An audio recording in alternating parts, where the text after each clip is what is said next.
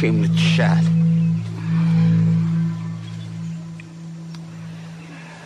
I need to talk to you.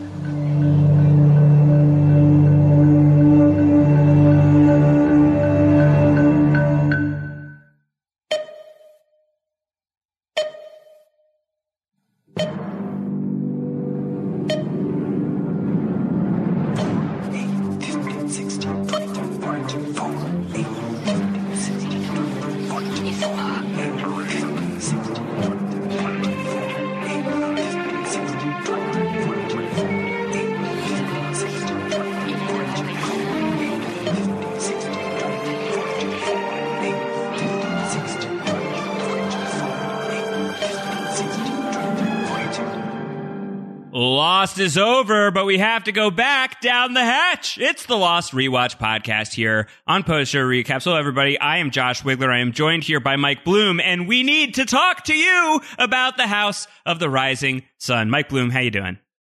I'm uh, I'm doing good, or as I should say, June. Doing very June.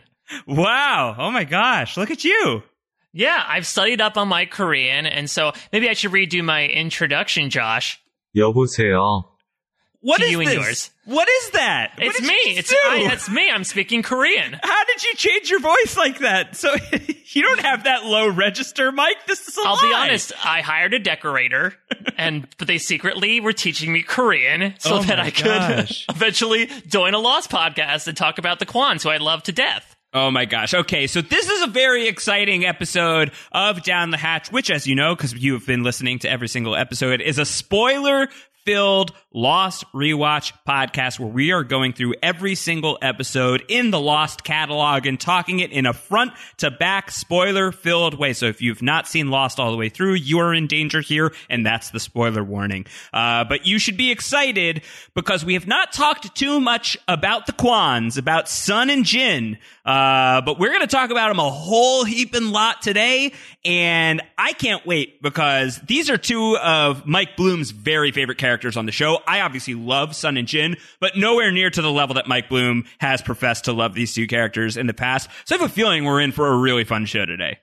Yeah, this is going to be very, very interesting because I think people have certain images about Jin and Sun. Uh, you know, certainly in the beginning of the series, particularly how Jin is portrayed. I think in the middle, especially once they get separated pretty much through seasons five and six, uh, we sort of regard them as separate characters, not really knowing what to do with them. They come back together, have this simultaneously sweet yet angering reconciliation and death considering the circumstances, but I've always been super interested in their relationship. As I mentioned last time, there's this really cool dynamic that Lost does of bringing pairs onto the island that know each other from off the plane, as it were. And Jin and Sun is one of them. And, you know, even comparing this to In Translation, which is the Jin episode, and getting to see things from both perspectives. Looking back on all the Sun stuff, all the flashback stuff in this episode, uh, knowing the complete picture also paints things in a really, really interesting light. Not to mention, this episode has a buttload of things in it. You know, you have A buttload of things. Yeah, a buttload of bees.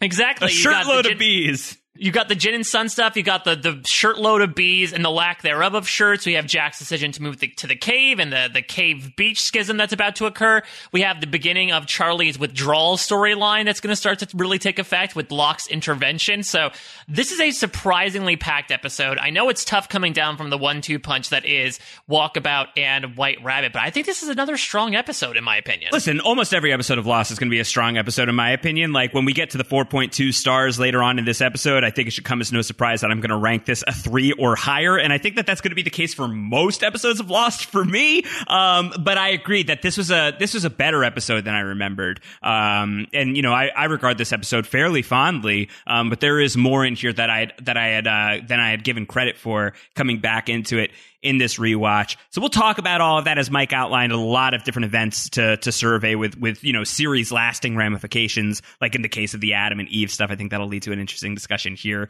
today. Uh, of course, at some point deep into the podcast, we are going to be getting into what you have for us, you the listener, uh, sending in your feedback to us each and every week, which we appreciate so much for our 1516 others section. You can send your feedback if you do not know how at down the hatch at post show recap postshowrecaps.com is our email address. You could also tweet at us. I'm at Round Howard. Mike is at a Mike Bloom type and make sure you are tagging at post show recaps as well. But the email address is definitely the ideal format for your feedback. A reminder that we are recording these podcasts on Tuesdays. So if you can get your feedback in by Tuesday mornings, ideally even Monday evenings, that is, uh, that is the, the best way to make sure that you're making it onto the show. Uh, though if we don't get you in time for the episode in question, uh, we do tend to pick up leftover questions for the next episode. So you should be fine. Uh, just send those questions in, your comments, your feedback, your ratings for the 4.2 stars sections, which we will get to later on this week. And of course, subscribe if you have not done so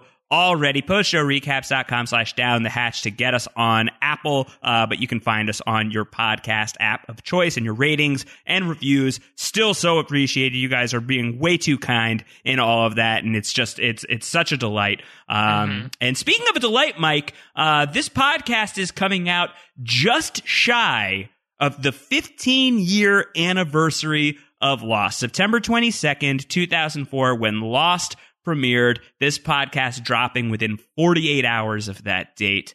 Uh, how are you planning on celebrating the 15 year anniversary, Mike?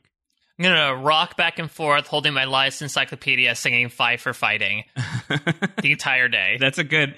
That's a good good way to do it. Uh, I am going to try to find a cave uh, and and lead as many of my friends to it as possible, and get unreasonably angry when my wife decides not to join me. Mm, make sure you're shirtless while you do it. I will definitely make sure I'm either shirtless or wearing some sort of button down without sleeves, which is an awful look, but I will I will do it to channel my inner Jack Shephard. All right. I, I wonder if Michael was the real trendsetter in this regard, and Jack's like, "Oh yeah, we can do that. Great." Well, and so the, Michael the Michael really look. made its way around the island. Yeah, I mean, Michael's going to really rock that look later on in the series. Um, all right, let's go forth into the jungle. Let's talk about House of the Rising Sun, which is directed by Michael Zinberg, his only credit as a director on Lost. It's written by Javier Grillo Marxuach, who is uh, uh, one of the, the stalwart writers of the original run of Lost and a man that we are quoting a lot as we are pulling the curtain back on behind the scenes details. This is an episode that aired on October 27th, 2004, not quite the 15 year anniversary as we are recording this, and it is an episode that prominently features both Sun and Jin, but as far as the centricity, the flashback award does go to Sun Kwon. Uh, and Mike, we're finally getting our Quan on. Yes, let's flip that Quan switch from quaff to Quan. A Quan?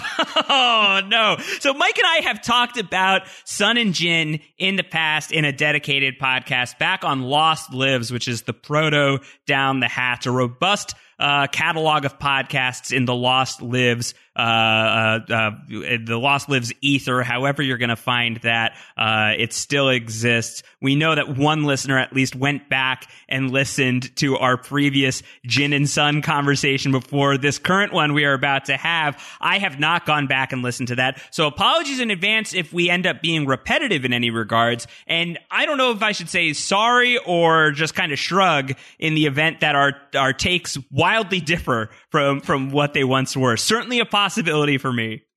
Yeah, I completely agree. I mean, it's also we talked about this during our uh, our preview podcast that you know the last time we we talked about these episodes was four years ago.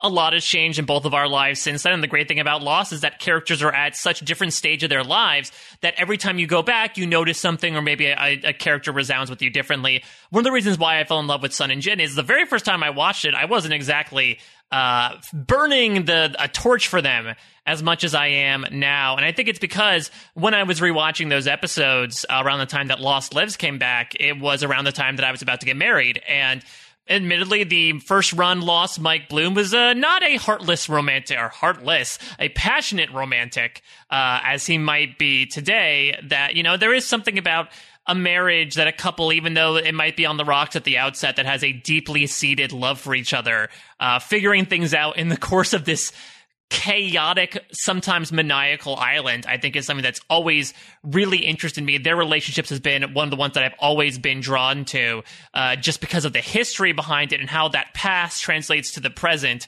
on the island.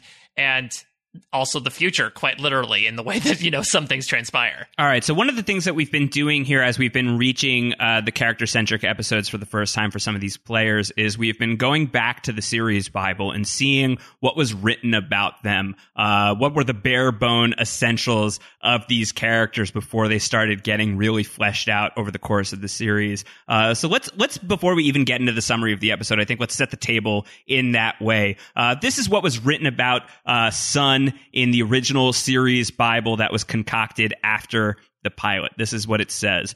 The daughter of a wealthy South Korean auto parts magnate, Sun went to college and fell in love with free-spirited fellow student Jin. After Whoa. their after their marriage, Jin changed, eventually becoming harsh and distant as he relegated Sun to give up her own aspirations in favor of a more traditional life. In other words, a glorified servant. This forced Sun to devise an exit strategy. For the past two years, she has secretly been learning English, which is in capital letters for some reason. They Uh, really want to make sure that, the, like, I'm surprised for the John Locke when it's like, he's in a wheelchair. yeah, Sun has been learning English. uh, planning to ditch Jin in Los Angeles to stay with a cousin, Sun's skills with Eastern medicine may just be her ticket to a new life. The plane crash has shattered Sun's plans, but not her resolve. Now freed of the cultural and familial chains which have kept her passive, Sun's evolution as an independent woman has officially begun. Wow. Okay, so obviously a couple of interesting tenets that obviously stuck around. That seems to be a recurring theme with some of these series Bible proverbs, I guess I'll call them, uh, from the Book of Sun. But I cannot imagine Jin Kwon as like a hippy dippy free spirit college student that Sun falls in love with. Well, that being said, I mean, we are uh, not treated to Jin's like progress during the three years that he lives in the 70s before everybody returns to the island. Uh, and in that time, I mean, he learns how to speak English fluently. It is like the like the the the very floral Dharma like uh, peace, love, uh, make make love, not war years. Uh, so you you gotta wonder like how hippy dippy did Jin get, especially like hanging out with Sawyer. I'm sure they had some of that sweet, sweet Dharma Kush. Uh, you know, passing around the barracks. Uh, so I think maybe Jin being a uh, a free spirited student actually is, is something that probably happened just off screen. Yeah, it's a self fulfilling prophecy. Well, I'm so glad that Jin took the time to learn English. eventually, eventually. Uh, this isn't a Jin flashback episode, but since we're talking about Sun and we will be talking about Jin so much, uh, do you want to? Should we read from from Jin's passage from the series Bible just to to get both of those on the record here? Yes, because I want to find out how he turned up in Korean Sarah Lawrence, apparently. All right, so this is what they wrote about Jin. Jin was born into an impoverished family in a fishing village in southern Korea. After meeting Sun, the spirited daughter of the most powerful auto magnate in the country, Jin fell deeply in love. Unfortunately, due to a fierce class system, Sun's father refused to give his permission for the two to marry, unless, of course, Jin was willing to play ball. The result was a Faustian deal, Jin promising to keep Sun squarely within the strict confines of Korean society in exchange for a high paying, high ranking job. While the agreement afforded Jin VIP treatment, it left Sun betrayed. Jin is preoccupied by what he considers a far greater betrayal. His wife's inability to conceive. and I sh- and I shout that because it's all in caps. What is wrong inability with to this conceive. person? I don't know. There's really uh, lots of exclamations here. They really want to stress the big shock points. Uh, Don't tell this person your secrets, whoever Never. wrote this. they're gonna they are shout going to put it in all caps. They're going to shout them from the volcanic rooftops. On the island, his own inability to communicate with the others is balanced by his knowledge of the ocean and his knack for capturing marine life for food. But when he realizes he must now rely on his wife, he must choose between attempting to regain her love or fall prey to the dangerous allure of the island's dark influence. Okay, so those are the early early sketches of Sun and Jin. Just just sweeping over that, Mike. What holds true for you from like the original premises of these characters across the series, and what do you feel like they they like pitched out here that never really caught fire? Well, I mean, if I'm looking at Sun's exit strategy, we find out in this episode, obviously, it was not get on the plane, fly to Los Angeles and, you know, ditch uh, Jin in LA. In fact, that was Jin's plan, as we'll find out in dot dot dot in translation, for him and Sun to escape Mr. Paik's grasp by hiding out in California in America. Uh, I also don't know about Sun's skills with Eastern medicine. I can't remember if that's a big well, thing. She, she does end up. Um, she assists. She assists Jack during the. Uh, first of all, during Boone when when Boone. That's right. During, that during store. Boone's attempt at uh, But- resuscitation. But also as soon as Confidence Man, right? Like she's the one who eventually uh, helps Jack uh, with Shanna, Shannon's asthma. Uh, she's able to like. oh, uh, right. Yes, she has. She yeah. wads up the leaf and puts it in her mouth to chew on. Right. So I think that there's a lot of times where she is at least, uh, if if not performing like chief surgery, uh, you know, she is like the most competently capable person to assist Jack at least until Juliet shows up. Yeah, so I would say though, I don't know if necessarily the whole thing about, you know, uh, Jin forcing Sun within the confines of Korean society is necessarily something that was focused on. I think it's more so focused on their relationship than how does Sun exist in the uh, maybe the more male centric Korean society. I feel like something that they really underline both in these problems, even though they didn't put it in caps, are uh, is the classism of it all. And that's something I've always really enjoyed about the Sun and Jin story as well. It feels like the only Lost story that really talks about that sort of, you know, uh, the the the division of the classes. And the fact of the matter is, once they get to the island, that doesn't really exist anymore. But to sort of see like, you know, this unlikely romance between uh, a rich girl and a poor boy is a cool idea in terms of a romantic story and also says a lot and also drives a lot of Jin's volitions in terms of, you know, how can you exist in a society that favors men as the leaders of the household when you are so, so much lower in terms of financial status than your wife, which I think is another reason why Jin causes, uh, makes this, as they say, Faustian deal. So I feel like that's the big tenant that's held uh, throughout this. Also, obviously, there are fertility issues, but it is Right. on Jin's part, not on Sun's. Yeah, but I mean, he's lied to about it, right? Because the Right. doctor's like, if I tell Jin, he's gonna break my kneecaps. I can't tell him. Um, but I think it's interesting that they they have that on the map already at this point. That a fertility issue is going to be a fairly big deal, and it makes you wonder how much they knew that they were gonna they were gonna get into that territory. That there was uh, difficulty on the island conceiving children. Uh, that that tends not to work out very well, and that's going to be a big part of why Claire becomes a person of interest this season, and it's eventually going to tie in pretty importantly, uh, at least in the Sun and Jin uh, storyline, vitally. Uh, So I think I think that's I think that's cool that it, that that's that that's in here already. Um, before we even get into the summary, we do have a note here, uh, some feedback that we got from Trevor Roberts, uh, intrepid listener of Down the Hatch. And I think that it's just a good tone setter for as we are about to embark on the love story of Jin and Sun. Maybe not so much of the love uh, through this early portion of Lost. But Trevor writes in and says, this series was airing when my now 20 year marriage was in its infancy stages, and the often tragic but just as often uplifting love story of Sun and Jin well, it would and still does make me cry like a little girl. Uh, so I, I love that. And I do think that there is something that is just, there's a lot of, uh, emotional fragility to the Sun and Jin storyline that I think I tap into more now as an older viewer of Lost.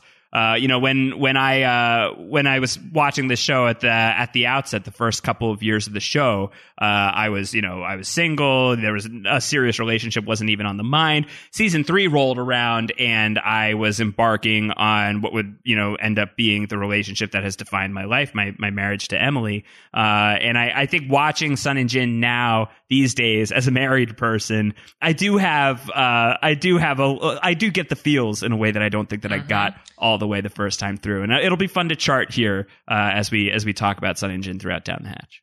Yeah, I think your life invariably changes when there is someone else in your life who, for lack of a better term, you have to care about. Someone else who you really need to think about each and every moment and support and keep secure, no matter what that means. And I think at the end of the day, that is what drives Sun and Jin's relationship. It's just a matter of, for lack of a better term, communication. It's a matter of them withholding certain pieces of information from each other and how that still buys into this idea of securing and supporting one another, even if it leads to their own degradation. Yeah, absolutely. All right.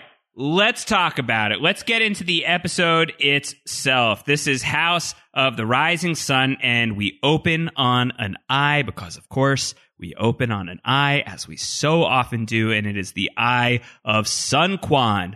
Uh, and there's beautiful music playing. There's this like uh, ethereal music from Michael Giacchino, this glorious score that is that is just like so serenely playing in the background and it really matches sort of uh you know this sort of like loose serenity of the moment you know like she's sniffing a flower uh, she's off by herself, and then it starts getting interrupted as Jin is just like he's he's off fishing. Sun is having like what we perceive at the time to be this these like miscommunication issues where she sees other people talking, and like the audio quality is like a little bit foggy to to get you into the sense of like oh she doesn't know what everybody is talking about. Of course, we know better, uh, having gone through the full episode and the full extent of of Lost. But very quickly, from her point of view, we settle on Jack and Kate. And I think that this is something that I had forgotten about House of the Rising Sun. Is even though this is a Sun flashback episode, it's just as much and maybe more so. There's like a the island story is the a plot.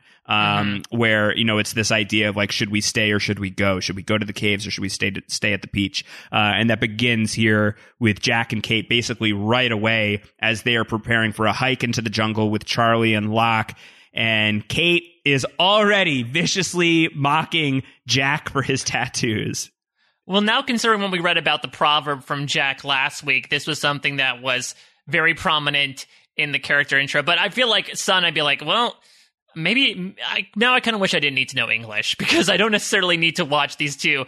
Everyone else, unfortunately, has to be privy to these two flirting with one another. That's another thing that I think we forget about is this is, I think, the first outright dalliance into a Jack and Kate perspective romance. It's going to be on the rocks very quickly by the end of this episode, at least temporarily speaking. But at this moment, they're getting real cushy with one another to the point where, you know, as Charlie says, they now have a quote unquote inside joke about Jack's tattoos and inability to fly kites. Yeah, I know that we we make fun of Jack for his tattoos a lot. We've already gave, given him a little bit of guff for this earlier in the podcast, but I just have to stop down for a moment to say the shirt is awful. The shirt that Jack is wearing is awful. Uh, we've really downgraded from like the Doctor Survivor buff to this like sleeveless red checkered button down shirt, and it's a horrible look on Jack that he rocks occasionally, and I just hate it. I feel like I should just be out here in front as we've been on like Lost Fashion Police uh, watch. I think this is one of the worst Jack Shephard looks. Is this shirt he's wearing in this episode? It looks like he's going to a lumberjack themed fraternity. Lumberjack Shepard. lumberjack shepherd. I think that's the look he's going for. He's like, I can. He I'm a needs the leader now. flashback beard. Why does he? that would make Yeah, it so much better. Listen, I'm the leader now. I must. I, am like Paul Bunyan. I can fell trees. Kate, you can be my babe. Oh my god! So yeah, lumberjack shepherd is happening, and it's awful, and I hate it. Uh, and Kate's like, I don't get the tattoos. I don't understand the tattoos. Uh, and she's like, I don't. I didn't know that spinal surgeons were so hardcore. And Jack's like, Oh yeah, I'm hardcore. You have no idea. You have no idea how hardcore I am. Yeah, and then uh, Charlie refers to this as verbal copulation. Yeah, and somewhere further down the beach, uh, Ronnie Roundhouse's uh, ears are perking up. He's like, ooh, well, I don't think he knows what that word means. So maybe he just, they sound sexy enough that he's like, all right, I yeah. gotcha. Yeah, he's feeling it. He's feeling it. Uh, so they're going to go out on a jungle trek with the great white hunter, John Locke. Uh, and Charlie is going to immediately feel like, even though there's four of them, he's probably feeling a little third wheelie. Uh, because Yeah, because Locke's just a wheel that's completely off. he's a motorcycle. He's a unicycle, right? Like he's just, Locke likes the unicycle. he's just a badass boar hunting unicycle, uh, riding off into the jungle on his own. And Charlie hates that uh, that Jack and Kate already have inside jokes. He goes, "How absolutely wonderful for you both." Uh, yeah, which this is a moment.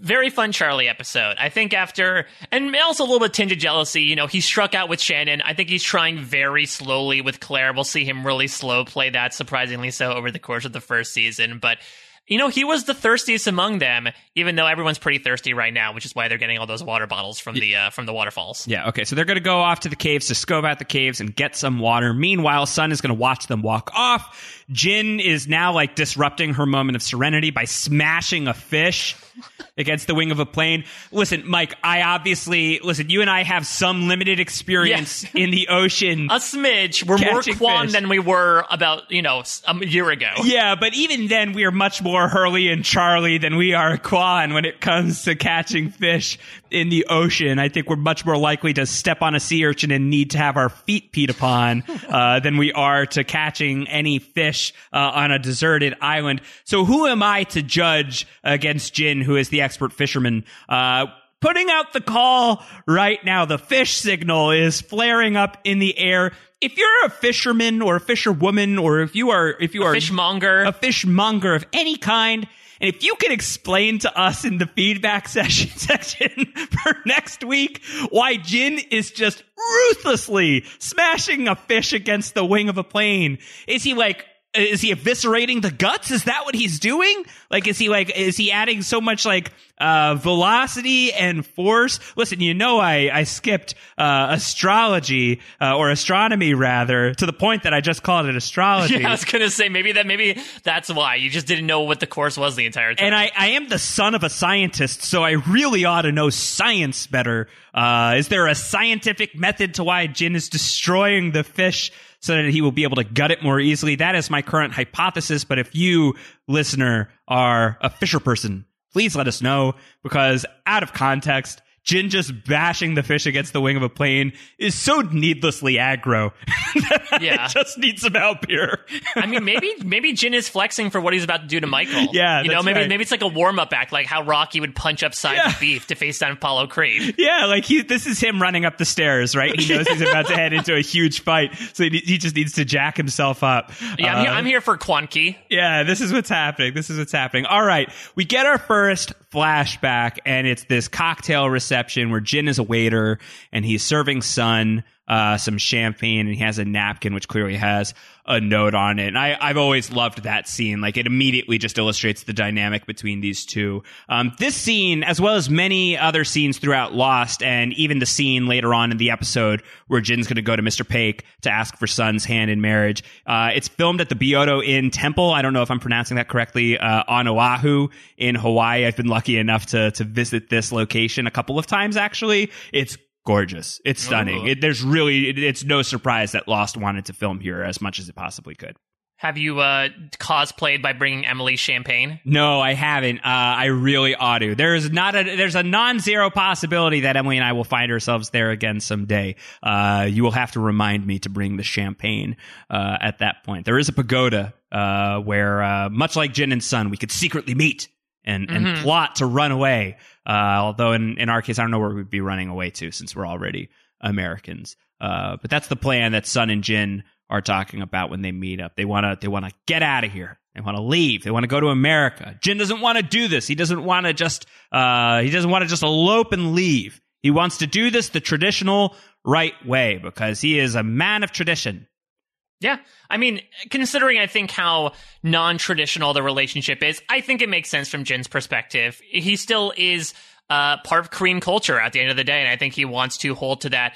Can we just stop down and talk about how freaking awesome it is that there's an entire set of characters whose flashbacks don't have one iota of English in them? Yes, yes, absolutely. That is just, I know that, you know, Orange is the New Black is another show that really brings in a lot of multicultural aspects, but for a 2004 network TV show, that is awesome. That is so unconventional to just have, especially in episodes like this, at least a third of your airtime just be pure subtitles with Korean lines over them. It's it's a really cool thing, and it makes you feel more lived in the moment than have to be like, oh yes, you know, they're speaking English, even though I guess we're to assume that you know they're speaking Korean, or they just happen to know English so well that they can talk in both languages. I, I really love that. We're to get into the portrayal of Korean culture on the show later on in the podcast, but it is it is worth noting right now, like the the subtitles for Korean uh, really only come out when it's like Sun and Jin talking to each other, or between Yeah. two Korean characters or multiple Korean characters. The subtitles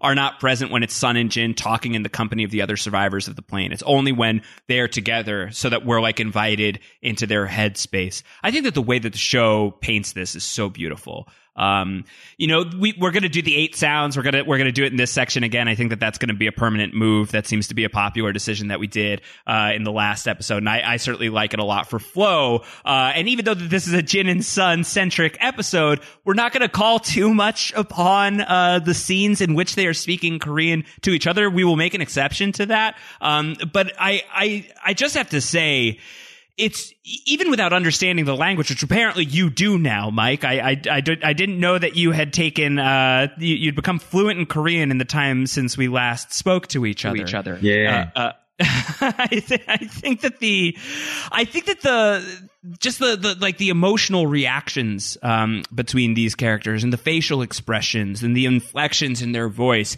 tells you so much about their dynamics. I don't think that enough is said about Yunjin Kim and Daniel Dae Kim as actors. They are astonishing performers, uh, and so much of what we love about these characters, it, you know, comes from the writing. Uh, but, but as with as with just about everything here on Lost. For me, it all starts with performance. That's what drives the character, uh, and it's just it's it's exceptional here. This scene where they're talking to each other about how they can't run away. Uh, Jin wants to make her father understand. He has a flower for her. And and Sun's face just like it it just like it curls up into this beautiful smile, just being so touched by the moment. And Jin saying, "I wish this was a diamond." Uh, and as we come to find out from Sun uh, through the episode, like it, she doesn't need the diamond. That's not what she wants. She wants this stuff. She wants the flower from from Jin. Um, and it's just it's it's driven so perfectly by the performances. It's just it's I can't say enough about how great they are. Yeah, I mean they. I, and it makes me a little sad that for the latter half of the series they're separated because they also work so well off of one another to the point where I mean, uh, for lack of sounding obtuse, you look at the last names and first like you're like, wait, are they a real life married couple? Because they just fit in so well together. I mean, on that note about the flower, though, it goes back to what I think is a really apropos first line in the Jin and Sun flashbacks, which Jin's first words to Sun are, "Would you like some champagne?" Yeah, And I think it's very indicative of the fact that this is a guy who feels that he knows what his wife wants and needs. He certainly makes assumptions bas- based on her background and her class status. And he's he says, you know, no matter where I'm coming from, it is my duty to provide that for you. And I'm going to. And I think that's unfortunately what's going to get Jin sort of trapped to do some things that he doesn't want to do. But that's uh, you know, that fills in his immediacy to say, or his adamancy to say, I'm going to give you a diamond no matter what. Even though, Yeah. to your point, Sun says, I don't necessarily need that. I might have grown up rich, but I fell in love with you for you, not because of any sort of price tag that might be attached to you. yeah. It's that Faustian deal that's going to drive Sun to learn English. uh, I also like that the the first scene we ever see of Jin and Sun as a couple in flashback form, uh, Sun is drowning in champagne, and the last time we will see them uh, in their mortal form, at least, they will just be drowning. Period. There might be a little bit of champagne in that sub. We don't know. We don't know. We don't know. Okay, well, the beautiful moment is ruined when we smash back into the present, and Jin is all tweaked out. He's done smashing the fish, uh, and he just slams his foot down on one of these plants that Sun is cultivating. He ruins the flower, which is a, a great dichotomy from the beautiful flower he gifted Sun way back in the day. And he just he runs out, and we see Michael and Walt who are walking down the beach. Michael notably wearing a new watch, which I think you it- it's a bit of an eyesore on the rewatch. Uh, the watch is uh, that you notice like, oh, there it is. I should have noticed it the first time. Uh, but Jin sees it, and Jin is just gonna he's gonna tackle Michael and just start kicking the ever loving snot out of him. Oh he like even like God. smashes Walt out of the way, and everyone's screaming. And you get the great moment of Sun screaming at the top of her lungs as Jin is like starting to drown Michael. I feel like this is aggressive, even for Jin, who's like a you know a, a capable fighter. Uh, this is uh, this is too much. Well, here's my theory about it. And, you know, far from me to be a huge Jin defender, because I think especially in the first half of season one, he's not shown in the best light. Purposely so. He's in that Sawyer category of like, hey, he's a cad, but he'll, you know, he'll come around on you. But I mean, I wonder, let's remember in, in Exodus, when, you know, he gets accosted by that guy in the Hawaiian shirt in the bathroom who essentially, you know, kind of spooks Jin into thinking that like people around him might be affiliated with Paik without him knowing it. And that very much puts him on edge for this plan of him really trying to escape under his thumb. I mean, could it be a thing where, you know, we'll talk more about uh, Sun feeling like, oh, it's an honor thing for Jin to have the watch? Could it be that Jin's just like frightened beyond his life that if he loses that watch, somebody's going to notice? And might take it out on him and her that he is just so paranoid that Paik has infiltrated the people around him that there's a very chance he could suffer for the consequences even in the dire circumstances of them being stranded on an island. Look at you siding with Jin over a fellow Michael. Mike Bloom. to be fair, uh, this fellow Michael isn't exactly the, the MVP points. I think speak for the fellow Michael. Yeah, sure, sure, sure. You know I love Michael, but uh, I don't think that they were necessarily unfair. I like the theory. I think that's good. I think that you still see a lot of these people behaving in ways of like, what if we get rescued any day now? Uh, and and certainly Jin does not know anything about the the radio transmission, so he has every reason to think. I mean, he doesn't know much about anything. He has not been communicated with, Yeah. really at all. Uh, so I I like that. I think like if he's like just like hyper paranoid. Uh, that Michael, Par- that Harold Perrineau, uh, that he has this watch, and like if they're going to get rescued, and he's going to need to get the watch back, uh, that works for me. Um, all right. After the credits, uh, we see uh, we we return immediately to this brawl on the beach, and it's Sayid and Sawyer who are going to come sprinting in from out of nowhere to stop Jin because nobody else is doing anything. Gawkers be gawking, Mike. Gawkers, you have you learned your lesson? Somebody died because of you. The blood is on your hands. You weren't. You can't wash it off like Jin. And right now, someone is killing someone in front of you. Yeah, yeah. Dude, they're, you're like now number fifty to one. Do something. It's unbelievable. It's unbelievable. Is it too early to already uh, issue a demerit on the Gawkers? They're clearly losing. Uh, they're they're getting another LVP point this week. Yeah, I, I, I, a spoiler alert. They absolutely are. Quite frankly, maybe splitting them is going to make things even worse because now we have Yeah. twice the amount of Gawker points to give out. But yeah, I mean, Gawkers are like 0 for 2 right now. Though I do love the unlikely pairing. I mean, these were two guys in Sawyer and Sayid who had their own beachside brawl the first couple days, and now they're the ones that are partnering up to uh, to break it all up. Maybe f- foreshadowing Sawyer's uh, sideways career as a cop. Yeah, I mean, listen. The good news is these Gawkers are basically all going to die, so they're gonna get they're gonna get what's coming to them eventually. You know, they should have said something. If you see something, Yeah. you say something, or you end up getting flaming arrows uh, shot in your chest by time traveling others. That's really what the poster should say. Yeah, that's the poster for for Lost. Uh, but Sawyer, Sawyer and Sayid teaming up. Actually, uh, you know, Sawyer actually doing something helpful. Uh, and he like throws Sayid the handcuffs when Sayid's like, "Give me the handcuffs," the marshal's handcuffs, and Sawyer like doesn't put up any fight. Uh, and I feel like this is an early sign of Sawyer being like somebody who actually can be reasonable in a crisis. Uh, Yeah, a though it is fairly impressive performance. I wonder why he had the handcuffs though. He just hangs on to him in case, you know. I mean, like, listen, maybe it's this- one of his favorite props. Uh, well, I was gonna say I don't know if he's looking to do anything, uh, but it'd be very interesting. I mean, maybe Sawyer Sawyer has a very interesting uh, facets, I guess, to his personality. But it's interesting you point that out because I know that every week there's a lot of like cut material that comes out about the episodes. Apparently, in the cut material, Sawyer was supposed to pause and take a momentary hesitation before handing the handcuffs over. So I see your point about there being some character progress, especially between him and Sayid post Apple Toss, but. Maybe the original draft didn't necessarily have him push that far. Oh, I'm glad that they changed it. I think I think it's a good character note here that like in a moment like this, in a moment where it's like, yeah, we got to use the handcuffs, otherwise it's just going to be absolute pandemonium here on the beach. That you know, push come to shove, quite literally in this case, uh, Sawyer is um, is willing to play ball. I mean, like he's inconsistent with this. As soon as you know, really soon from now. So, so you know, it's it's slow progress. You know, it's like uh, one step forward, four steps back. Um, I also love how after they handcuff Jin to the plane, Sayid walks right up to Sun and goes, "What happened?" And she's not talking, but you know, Sayid's like, "Come on, just between us, like you definitely totally speak English. Just talk to me." Uh, human lie detector, Sayid Jarrah. Yeah, I, I really like that as well because it speaks to you know what happened last episode when they accost Jin about uh, having the water. They think that he's the one who stole it, and Sayid just has a very lingering look at Sun. I don't know exactly what he observes from her observing, but he's very much onto it. I think if if she had approached Sayid instead of Michael, the post commercial break would have been, "Yeah, I know." That's a flashback. yeah. All right. In the jungle, let's see what's going on in the jungle. Uh, Jack leads everybody to the caves. There's this epic music that's swirling as they all walk into the caves. Uh, and uh, yeah, and and Locke says, uh, or Charlie says to Locke, he goes, "This place is amazing. It's totally you." And he's not far off because it's totally the Man in Black's uh, original house. Yeah, I Uh, love that. That's one of those things that like you know they weren't scheduling it at the time, but looking back on it, it's a really fun, convenient line. Yeah, as we're doing the long retcon here, right? Like that's I think that's a that's a fun one for sure. Um, yeah, so Jack tells everybody like keep an eye out. There's medical supplies. Maybe we need drugs in particular. And Charlie's like drugs, drugs, drugs. Uh, he's like one of like the the seagulls in Finding Finding Nemo. Mine.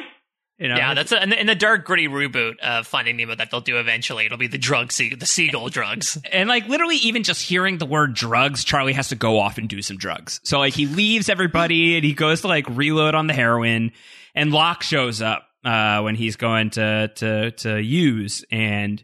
Uh, it, it, Charlie's not thrilled about this. He doesn't like that this man has just followed him. He's saying, "Don't move." Uh, but it's not because he's trying to narc him out. It's because well, maybe like Locke has his eye on Charlie and he wants to do some stuff with Charlie. Uh, but right now, what he really wants more than anything is to save Charlie from imminent bee death. Uh, Yes. because Charlie has stepped on a beehive, which is like uh, basically a landmine. Uh, and he has this irrational fear of bees. I think I'm allergic to bees. Uh, and so this begins the the bee bee plot of the episode. All right, here's a crazy theory for you, Josh, to follow up my paranoid Jin thoughts. What if the man in black took the form of the bees?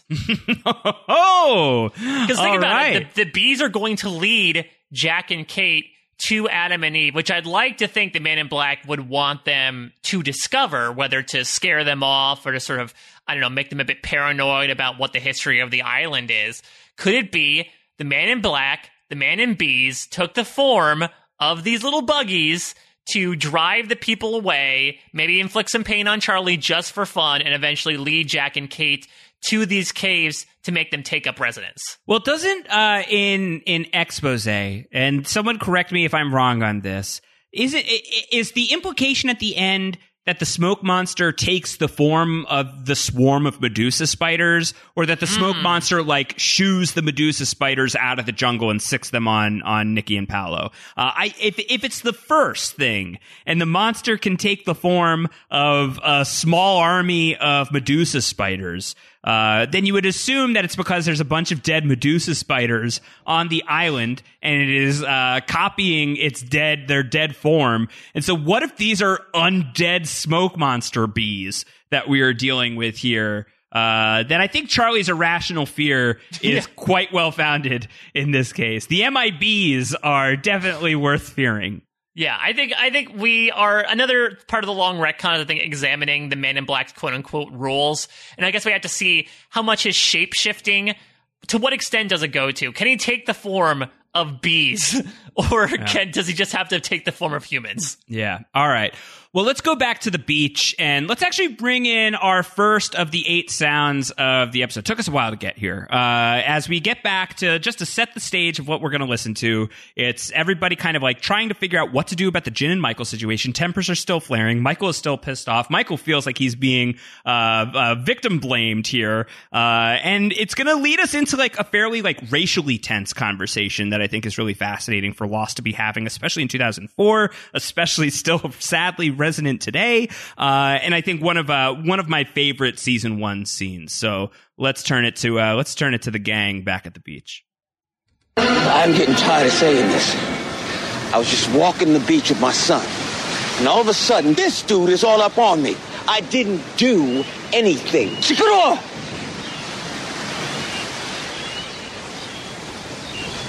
Surely there must be something you're not telling us. Surely? Where you from, man? Tikrit. Iraq. Okay. I don't know how it is in Iraq. But in the United States of America, where I'm from, Korean people don't like black people. Do you know that? Kuzma Hajima! So maybe you ought to talk to him. 지금 시계 때문에 그래요, 시계. The cuffs stay on. A little louder, Omar. Maybe then she'll understand you. Guys, that Chinese dude's gonna get pretty crispy out here. How are they gonna keep him tied down like that? He tried to kill Michael. We all saw it.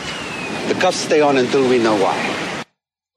So, like you mentioned, it's a really interesting moment that I think we sort of wash over, I guess positively so, in that you do see Michael and Jin come together by the end of the season. They're the ones who get on the raft along with Sawyer. It seems like they sort of built a bridge amidst a very badly miscommunicated beating that starts off this episode. But like you said, the fact that they brought up, you know, the Korean black dynamic, which I think mainly is referenced in the Rodney King riots. I don't know, you know, if there are any other major events that, that really talk about it, but it's a really interesting thing that's brought into this. I know that uh, Javier, you know, when he was talking about this episode, wanted to bring it up because he essentially wanted to, to talk about this idea that, you know, uh, th- the island is this catalyst for all this baggage that people brought in. And yeah, you could imagine as a black man in America, even back then, someone who, you know, has to bring in this sort of wariness of,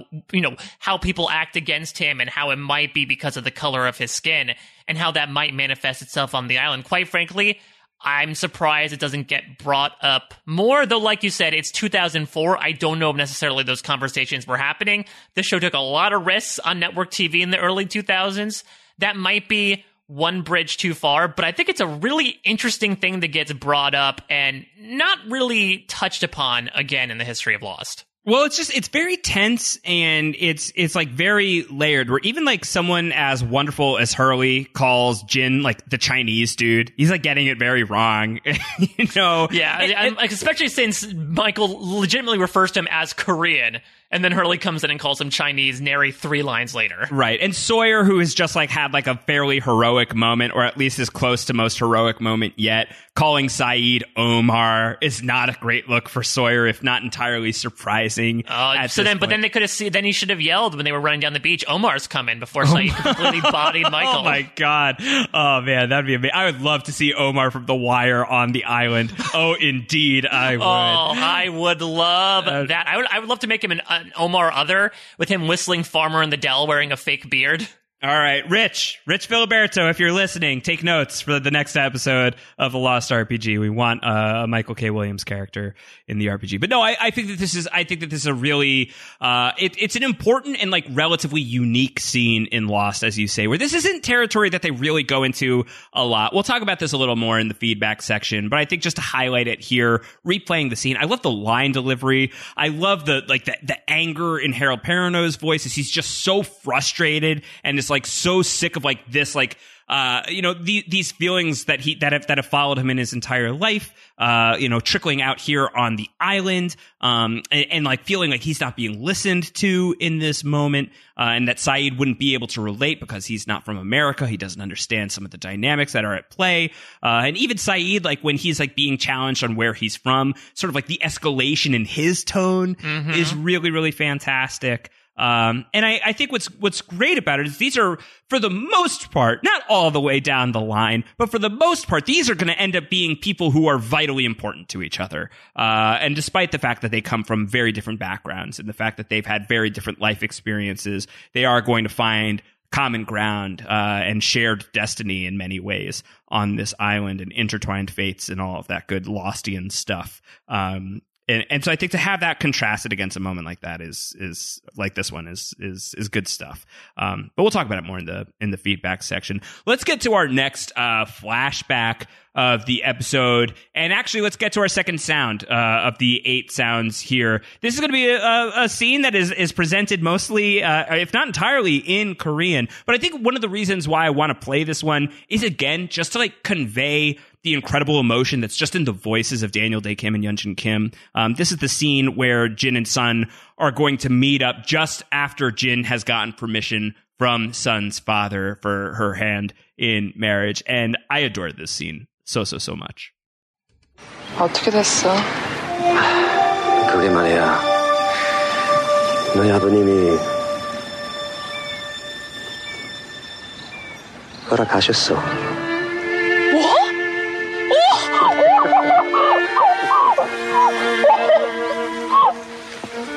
아스린 그럼 장난치지 마. 어떻게 된 거야? 내가 아버님을 설득했지. 1년 경영 수업을 받고 민영 공장에서 일하면 우리가 원하는 돈이 생길 거야. 아빠 밑에서 일할 거야? 그렇게 하는 게 옳은 거야. 하지만 자기야 아니, 그거는 해야 잠깐뿐이야.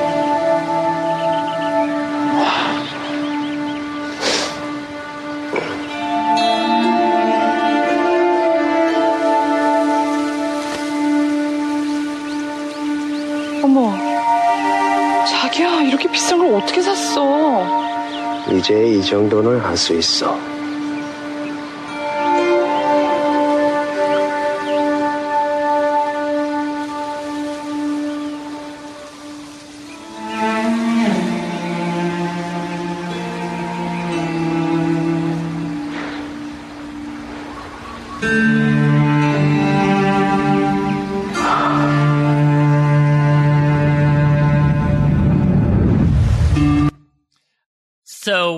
Love that music so yeah. much. Well, Oh, that's God. the that's the thing, and this is a, yet another plug for the Jim Fells accompanying video here. Uh, he points out that you know there there is a Sun and Jin motif that Michael Giacchino put in throughout uh, this episode, and obviously uh, you know, it uses a lot of Asian instrumentals and influences. Uh, but it's what the really fun thing about it is its versatility. Where in that scene, you know, it's used during really beautiful moments where they're expressing, you know, their fondness for each other. But when we get to the scene where Jin walks in covered in blood, this theme comes back, but it's more disturbing and violent. So it's a really great symbol of how, you know, the tune of their relationship is literally changing over the course of this time and his uh, in continued involvement in Paik Enterprises. But Yunjin Kim has this amazing expression on her face as the flashback closes when, you know, she's hugging Jin and she's looking at the ring, which is simultaneously ecstatic, yet shocked, yet worried because as much as Jin is going to try to cover up, you know, what he's actually doing for her father, she's fully aware of what he's capable of. And that's why she was so hesitant to have him, you know, get involved in this, no matter how, you know, persistent he is in making sure he gets in with his good graces. So, you know, we can talk later on about her feelings towards him as he gets further and further down that rabbit hole, but it's just, it's a wonderfully complicated facial expression that gets pulled off so well from a fantastic performer. Yeah, I just love it. Um, all right, in the present, we go back to the jungle and like they're trying to trap the bees. and there's a great line as Charlie's like freaking out, and Locke looks at him and goes, "Pull yourself together, son." Uh, and he's speaking to Charlie, not Sun Kwon. Uh, and Charlie's not going to be able to pull himself together. He's in fact going to break the hive, and everybody goes running, uh, like a scene straight out of Tommy Boy. The bees are everywhere. Your firearms are useless against them. Not the Uh, bees! not the bees. And Jack and Kate are going to run into the into the caves. They're going to take their shirts off along the way because you know it is TV after all, and we got to get those sexy ratings. Uh, and this is like literally the only reason why this happens. Mm, Nothing turns anyone on more than skip, slipping down to your skivvies while escaping bees. Yes. So them shirtless, uh, these two shirtless survivors are going to find themselves in the thick of the caves and they are going to be confronted with some shirt clad skeletons. Uh, some, some shirts that have been degrading for like, like 50 years or so, roughly, give or take. It's like about take, you know, 40 to 50 a couple, years. couple centuries or so. You know, a, thousand, a few thousand years, maybe. Uh, who knows exactly how long, but a while. Because the writers certainly don't at this point. Yeah, yeah. So these are the skeletal remains of Allison, Janney, and Titus Welliver, or at least the characters they play on Lost, though we do not know that quite yet. We are going to come to know them as Adam and Eve, and this is going to be one of the great enduring mysteries of Lost for a very long time uh, that is going to be resolved with an answer that not everybody loves. You know, Wait, What in, an, in an do? episode that not everyone loves. yeah, in an episode that is that has risen the ranks in my estimation, but only because of the way that I've hacked it, right? Like only because of the ways that like I feel like I've come to I've come to like my own level of peace with across the sea. Uh, I thought they were bees across the bees, uh, but you know, not everybody's cup of tea. Uh, to keep saying letters, I don't know. Uh, I'll just say P because that rhymes. Yeah, and I think that uh, that was probably Charlie's excuse to go do drugs, right? Later on, once he had to go pee. Yes, I think that that's correct. Pee post B. It was just using the loo. Uh, but yeah, so this is Adam and Eve. Uh, Jack's like, we can't do an autopsy, but someone laid them to rest here. This is a burial ground for them. Uh, and they're like, wow, how did they get here? And Jack's like, didn't a polar bear pop up last week? How did that get here? It's like I think that the polar bear is still weirder than the two dead bodies. Would be my feeling. I feel like a polar bear really doesn't belong here. Maybe some sort of human being belongs on the island. I don't think that that's quite as unbelievable as the polar bear. Yeah, I mean, especially since you know Team At least at this stage. Well, Team Transceiver knows that there are people who were on the island before, and to the point where when Charlie comes in, he almost blows the lid off the big lie by being like, "Hey, it's those people that we heard on the radio get devoured by something previously on this island." So I think it's an easy assumption, at least with these initial theories, that oh yeah, these were two people who lived on the island. We have evidence about it. But yeah, polar bears, as they said, like polar bears don't belong in the jungle. People do by Right. comparison. Right. Okay. And in the pockets of Adam and Eve, a black rock and a white rock. Not the black rock. Could you imagine a ship in a bottle? I can. I'm imagining it now. Not as quite as thematic and symbolic and as compelling as the recurring motif of the black rock and the I would love rock, that but- though if they had to go to the little ship and get little teeny pieces of dynamite out of them and just Yeah. have to carry them so precariously between their fingers. Yeah. At least, I think that like the pieces of Arzt would be a lot smaller. He'd be like, ow, that singed my skin a little bit. Ow, it boned. Uh, yeah. So Locke and Charlie, they're going to show up. They're going to be like, ah, uh, what's going on here? Uh, and there's like the whole joke about the bees and the C's. Eesh. Uh, Charlie, th- Charlie, this is why you don't have people with inside jokes to have. I I know, yeah. Charlie like being like, I thought that they were filled with C's, actually. And Kate's like, Yo, dude, come on, strike seven. Like that's not good. That's all right. yeah, Any- I don't know. Is that, any are, are you out at this point in cricket? I'm not sure. Yeah, any any chance and it's and it's over. Of course, in in real life, I think around this time, Evangeline Lilly and Dominic Monaghan were dating, uh, which is so funny uh, when when you think about their characters here and like uh, Charlie being such a doofus here.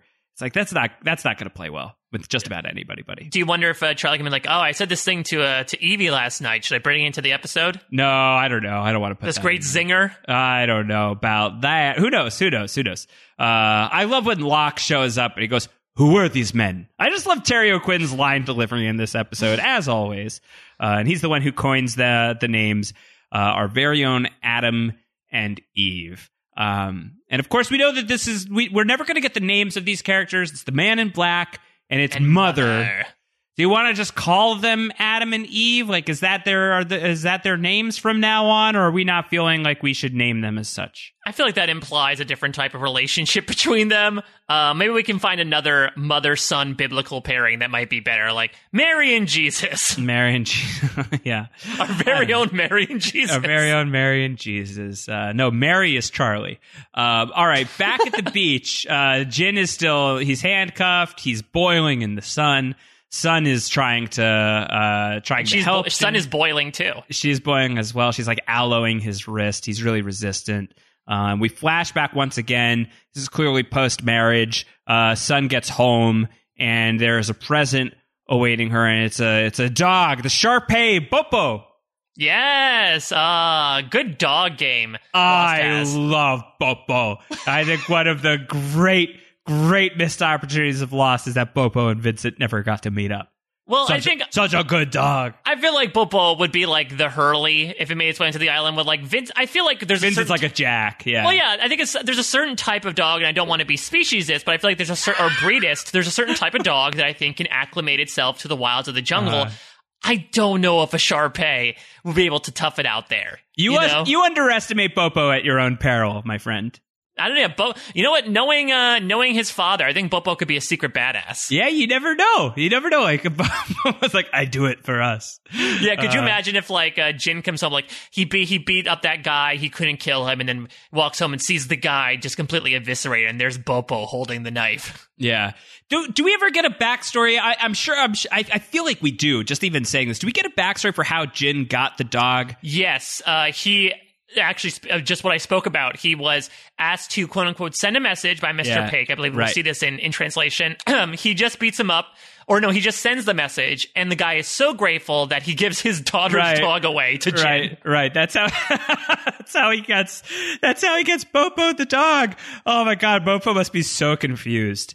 Uh, it's like, wait, that's you're not my parents. Uh, but Bopo's a little puppy at the point, and Yeah, know, exactly. Very impressionable. Yeah, but Jin's like, I, I got you a dog. I thought you'd be lonely. Uh, you're gonna have to feed it and train it. And Sun's like, cool, thanks. Didn't ask for those responsibilities. Yeah, he's cute, but the minute he starts pooping everywhere, I'm gonna Yeah. be really lamenting this Jin. Uh, I love later on in I think it's season two.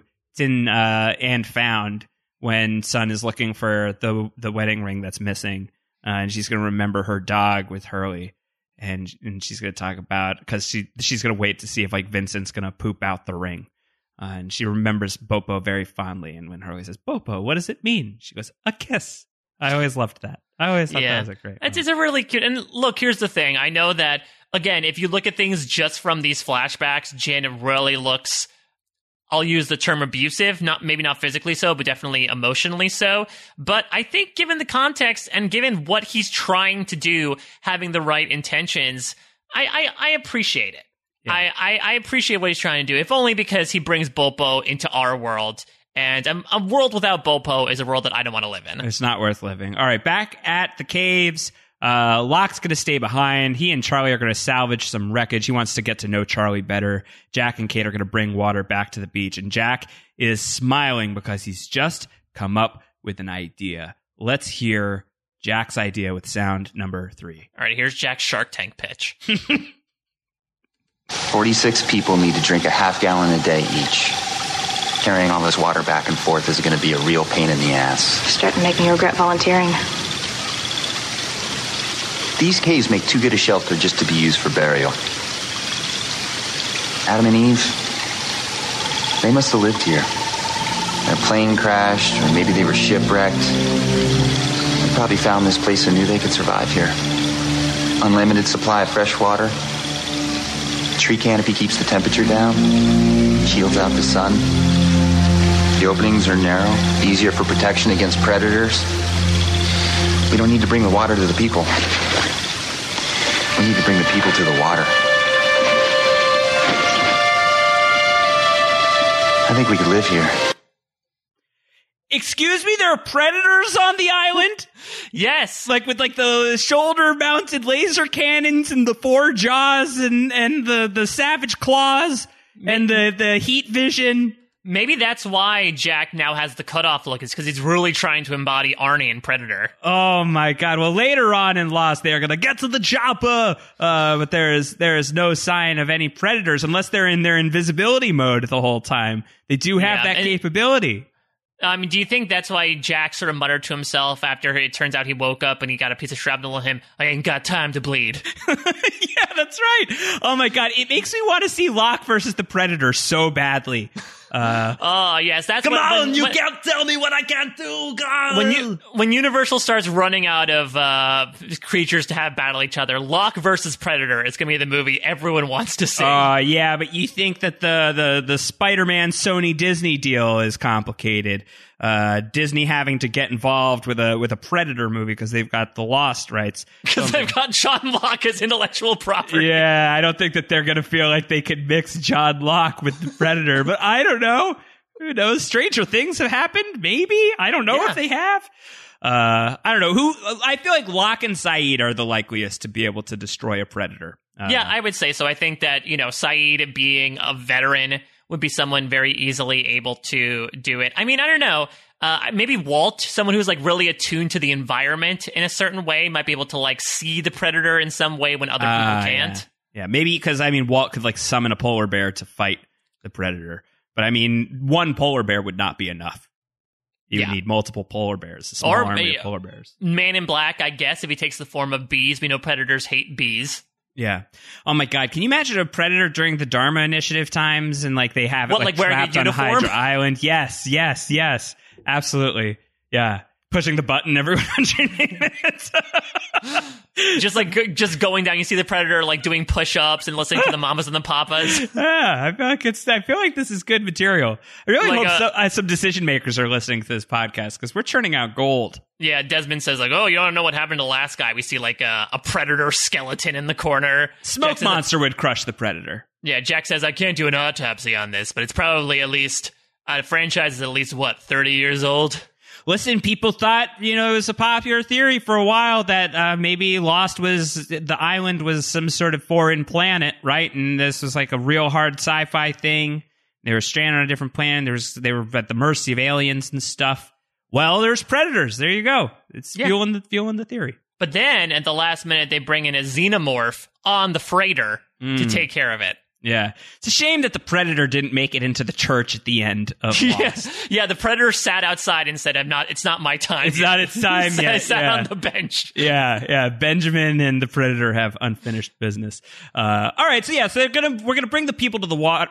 We need to bring the people to the water, uh, uh, and away they- from the predator. Yeah, and away from the Predator is the is the plan here. Uh, and I really wanted to just like listen to that so we could talk about the Predator for a little while. We'll have, we'll Well, I also more I think I think it contrasts nicely with what we're about to see with like Jack's making the pros for the caves in particular. He's really got this idea in his head, and not everyone feels that way, which we'll certainly touch upon. Okay, so back at the beach, Michael and Walt are walking, and Walt has a lot of questions about what's ju- just transpired. He said, What did you mean when you said people like him don't like people like us? And Michael feels like very guilty for saying this. And Walt has lived the vast majority of his life, if not his entire life, away from America, right? Like, you know, I mean, I guess a little bit when he was an infant and a toddler, but then he moved away. Uh, and so, like, this is, this is not the culture that, that he knows. He doesn't know what his dad's talking about. Like, Michael, you can tell, is like immediately remorseful for it. Uh, but that like quickly gives way when Walt's like, well, why did you think, why did you make him so angry? And what did you do? And Michael's like, what did I do? Just stop blaming me, everybody. Why is everyone blaming me? Oh, I'm so mad that I could just like shoot some of these survivors. Uh, but Michael's like, what kind of guy do you think I am? Uh, you don't know anything about me. Yeah, what kind of, man? Uh, listen, Michael always knew that his son was going to grow up to be an adult faster than everybody thought. Maybe Michael always- man, maybe Michael manifested it for lack of a better term. uh, possibly, possibly. Uh, but then this is the part where uh, where Walt's like, "You don't know anything about me. When's my birthday?" Michael's like, "It's August twenty fourth. When's mine?" Which is so petty. Yeah, because that's not that's not his fault. It's his mother's. That's the thing. Michael says like, "Well, what'd your mother say about me?" And Walt Uh-huh. says she never talked about you. Which again, unintentional savage burn by Walt, number like three thousand against his own dad. But I think Michael is much like he'll sort of monologue to Jin later. I think Michael's maybe holding Walt resentful for the stuff that his late mother had withheld from him. I think that Michael's situation, like jokes aside, uh, and obviously like referencing the fact that eventually he's going to kill two people who are essentially like friends or at least friend adjacent. Libby's pretty much a friend. Uh, the fact that he's going to murder these people in cold blood to save his son, like, you know, in like a, a misguided, twisted way of saving his son. He believes that it's the right thing to do. I think really speaks to the fact that all of these characters are under severe stress and pressure and fire, but I think it's it's often underreported or or not given enough attention when we're looking back on Lost. The strain that is on Strigoi, that is on Michael Dawson. Uh, that not only ha- is he one of these, you know, survivors of the plane crash, and so there's just the stress and trauma that's built into that, but he is reunited with his son under very grim circumstances after Walt's entire life, essentially up to this point, uh, has to live with this reputation, this like very sour reputation that has been generated around his own persona for Walt by his his late mother slash Michael's ex wife or ex girlfriend rather, uh, and now has to like not only like learn how to be a dad for the first time, but have to learn how to be a dad under the most dramatic circumstances possible. The fact that he's a shitty father sometimes here. I, I I don't know if I want to say like he gets a pass, but he gets my empathy for sure. Early I mean, days, he's Michael. he's a shitty father, but this is also his first ever experience with fatherhood. yeah, it- well. like what a horrible way to have to go through it. Yeah, it's the ultimate trial by fire plus water here. And, he's just gotten his ass like heartily handed to him, and everyone's like, "What did you?" and all these gawkers. He nearly died, and everyone's like, "Well, clearly you did something," and he's like, "No, I didn't Right. do anything. right, I right, put on right. a watch." Yeah, so we're hard on Michael, but I I, I want to I want to give him some slack where we can. Yeah. Um. All right. So back with Sun and Jin, and Sun is talking to Jin. She's like, maybe you should like explain what's going on. He says, I'm not going to explain myself to a thief. Uh, which slams us into another flashback, uh, Like which we aren't re- we aren't replaying here. It's it's a lot more visual than it is audio anyway. Uh, but this is the great iconic scene, one of the great iconic scenes of the episode, and a scene we'll see twice in in Lost. We'll see the flip script uh, of this much later in this very season. But when Sun and Jin are at their home, and Jin comes home very late. And he's got blood on his hands and his shirt. And she's like, "What are you doing? What is this? Why aren't you talking to me? Why are you covered in blood?" And like he just won't respond and eventually she just smacks him across the face. And Daniel Dae Kim delivers like the most grim look ever. Mm, yeah.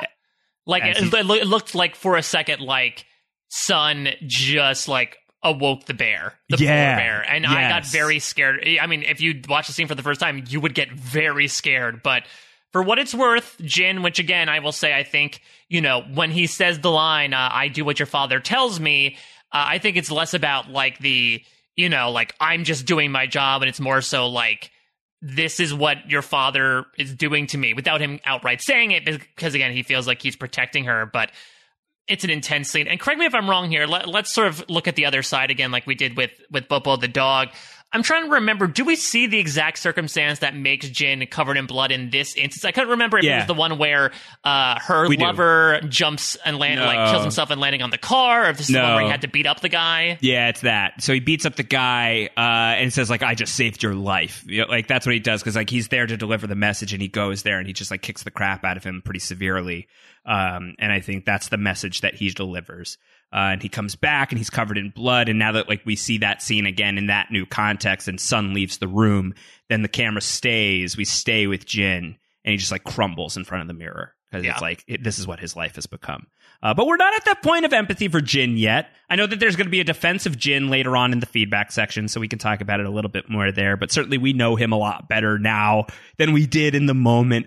But I remember watching this the first time, and I guess I haven't mentioned this yet, but for me, Daniel Dae Kim was on my radar because he had a great bit part in 24. He played the CTU agent Tom Baker, who is just like a really badass, but like didn't say much and didn't have much of a character outside of being a CTU agent who would occasionally team up with Jack Bauer. I think really only in seasons two and three. I don't think he was ever uh, beyond that because Lost started up. Uh, so I, I already loved the actor and I was so thrilled when he was on Lost. Uh, but when he when we got to this moment on the show, I remember thinking on the first watch like, ah, ah, scary guy. I don't know. Mhm. I don't know what they're doing. Daniel Dae Kim, real bad guy. Yeah. Uh, And, I, right. and I love that about him as well. We'll definitely get Yeah. into it as his character develops, but he really does have this like hardened exterior and the ability to, to your point, give like really steely looks. But there is a lot of plushness within that steel, especially once he like softens up to the characters around him on the island. All right, so back in the jungle, Jack and Kate are walking back. They take a quick break because it's a big hike, and Jack is just like creeping on Kate. He's just like staring uh, off into space, maybe, but Kate's like, Hey, are you checking me out? And Jack's like, What? She's like, You know, if you're checking me out, like, that's fine, but like, let's just like call it what it is. And he says, Trust me, if I was checking you out, you'd know it. And it's like, Ugh. What? What does this mean?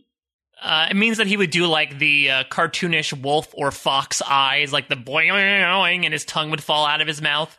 the Matthew Fox eyes. Uh, yeah. I don't know. This is. I think this is a a bad, not not a great episode for Jack. Even though he's going to lead some people to the caves and stuff, there's like some fishy Jack business going on. Yes, Uh, this one I probably don't gets like so beaten, much. Gets beaten against some wreckage. Uh, but I love this. Yeah. This scene is really interesting because it reminds me of that meme of a man and a woman lying in bed with her being like, "I wonder what he's thinking," and then Jack being like, "If we built a dam, we could put the Yeah. fresh water by itself and you know separate the infirmary from the beach." Right, right. And she uh, immediately is like, ah, I don't know, because she's not feeling this idea at all. Uh, and she says that when he says like, when we get back to the to the beach, we're gonna have to we're gonna have a lot of convincing to do. She's like, well, you still haven't convinced me. So that's her like trying to like plant the seed early on, like, ah, I'm not coming with you. Trust me, if I convinced you, you know it. You'd know it.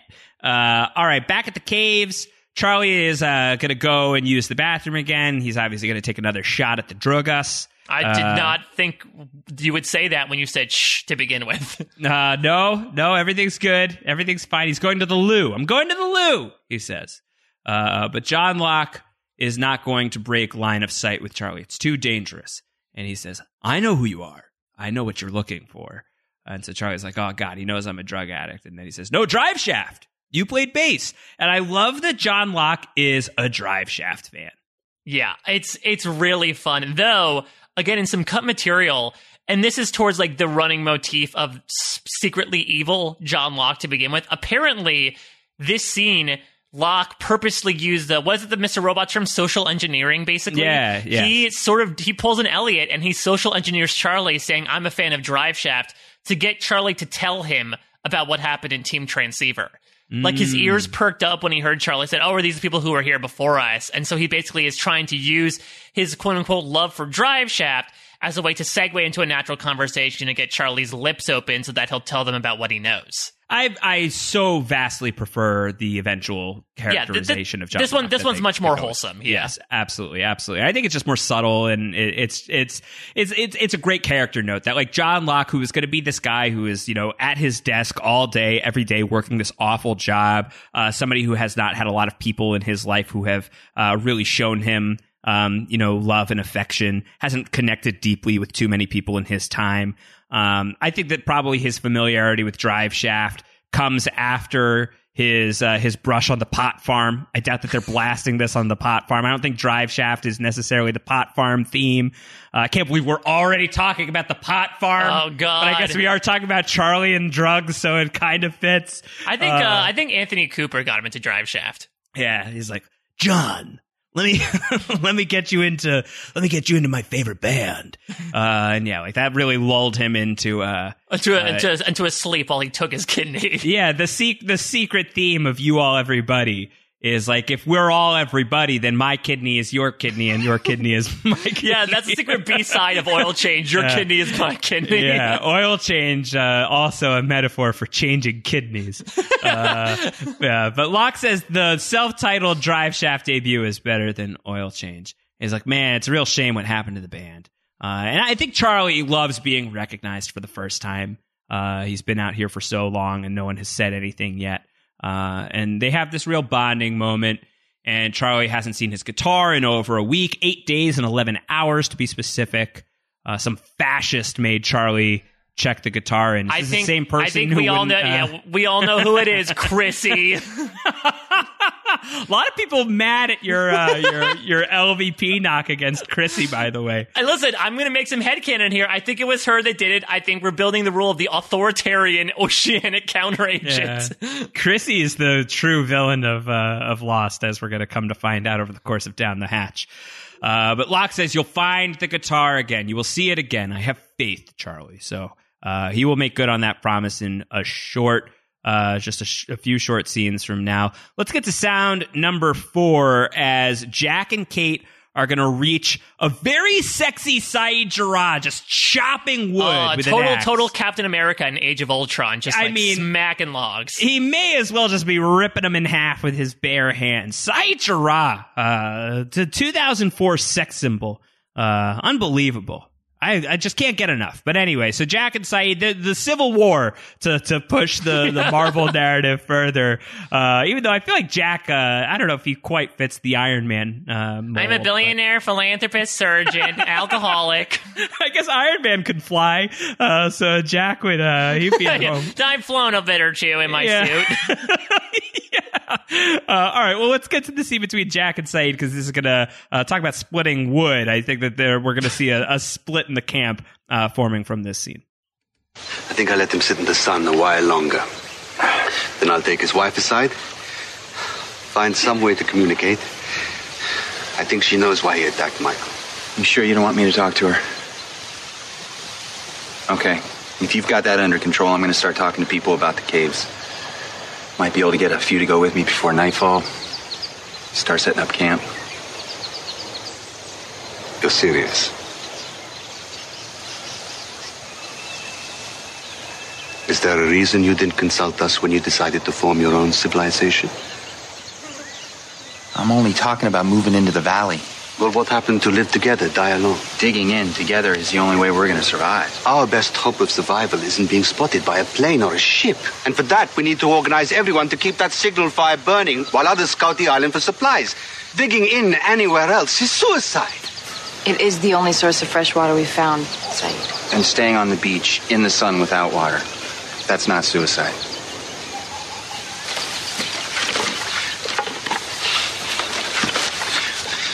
I'm not going to admit defeat.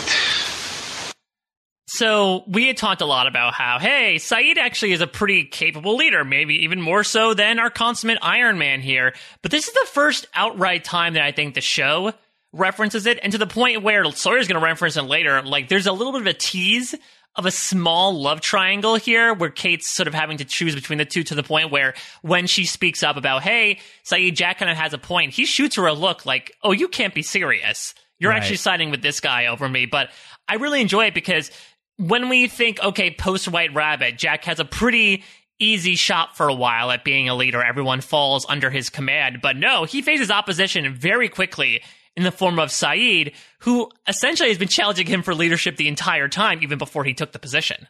Yeah. He's like, I think I'll prefer die alone. Uh, yeah, he really does not go with the live together deal.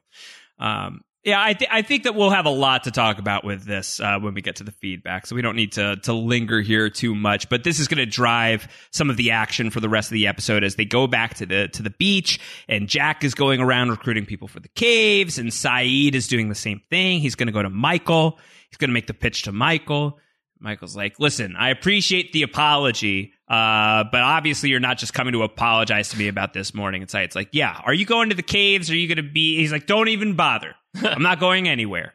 Got to get off this rock. By the way, uh, you did something, right, to promote this guy jumping on you? it's your fault that Jack's going to the caves, right? Yes. Like everything. What is did you do, Michael? yeah, yeah. It's just continuing to victim blame Michael Dawson. Uh, Jack's gonna go. He's gonna throw a bottle of water to Jin. Uh, Jack's gonna go to Hurley. Hurley's gonna move to the caves. Uh, and Hurley says, "I go where the boar's at because we know the boar hunter is gonna be at the cave." Uh, and, and Hurley makes a joke about Jack moving to the caves with Kate. Like, so what about you and Mrs. Kate? Like, you guys gonna be moving in together? Jack's like, what are we, five? it's like, yeah, with that voice. Party of five. You have to do a lot of like labored breathing though too, because I I love Matthew Fox, but that's Family Guy almost like broke my perception of his character with how much he breathes heavily during his Yeah. dialogue. Yeah, I'm obviously going to have to work on my Matthew Fox impression, but uh, we've got a long time to to get it going. There's just a little bit. Uh, to be fair, I feel bad for Jack here because everyone's like, "Oh, die you and. Kate, huh?" And he's like, "Uh, we need to survive here. Like, stop focusing on these trivialities. I, I want to get everyone fresh water." yeah. Oh, I just got a text message from my wife who's in the other room listening, and she goes, "Your Matthew Fox is an abomination to all foxes." Wow, the Sorry, Fox Emily. expert for the podcast. Yes. Okay. So from one fox to a to a fox Wigler. Uh, that is the that is the update. She says, "It's okay, babe." Uh, is the is the follow. Well, if you if you need to apologize in a very romantic language, all right, I'll bring, I'll bring her. I'll bring her a flower later.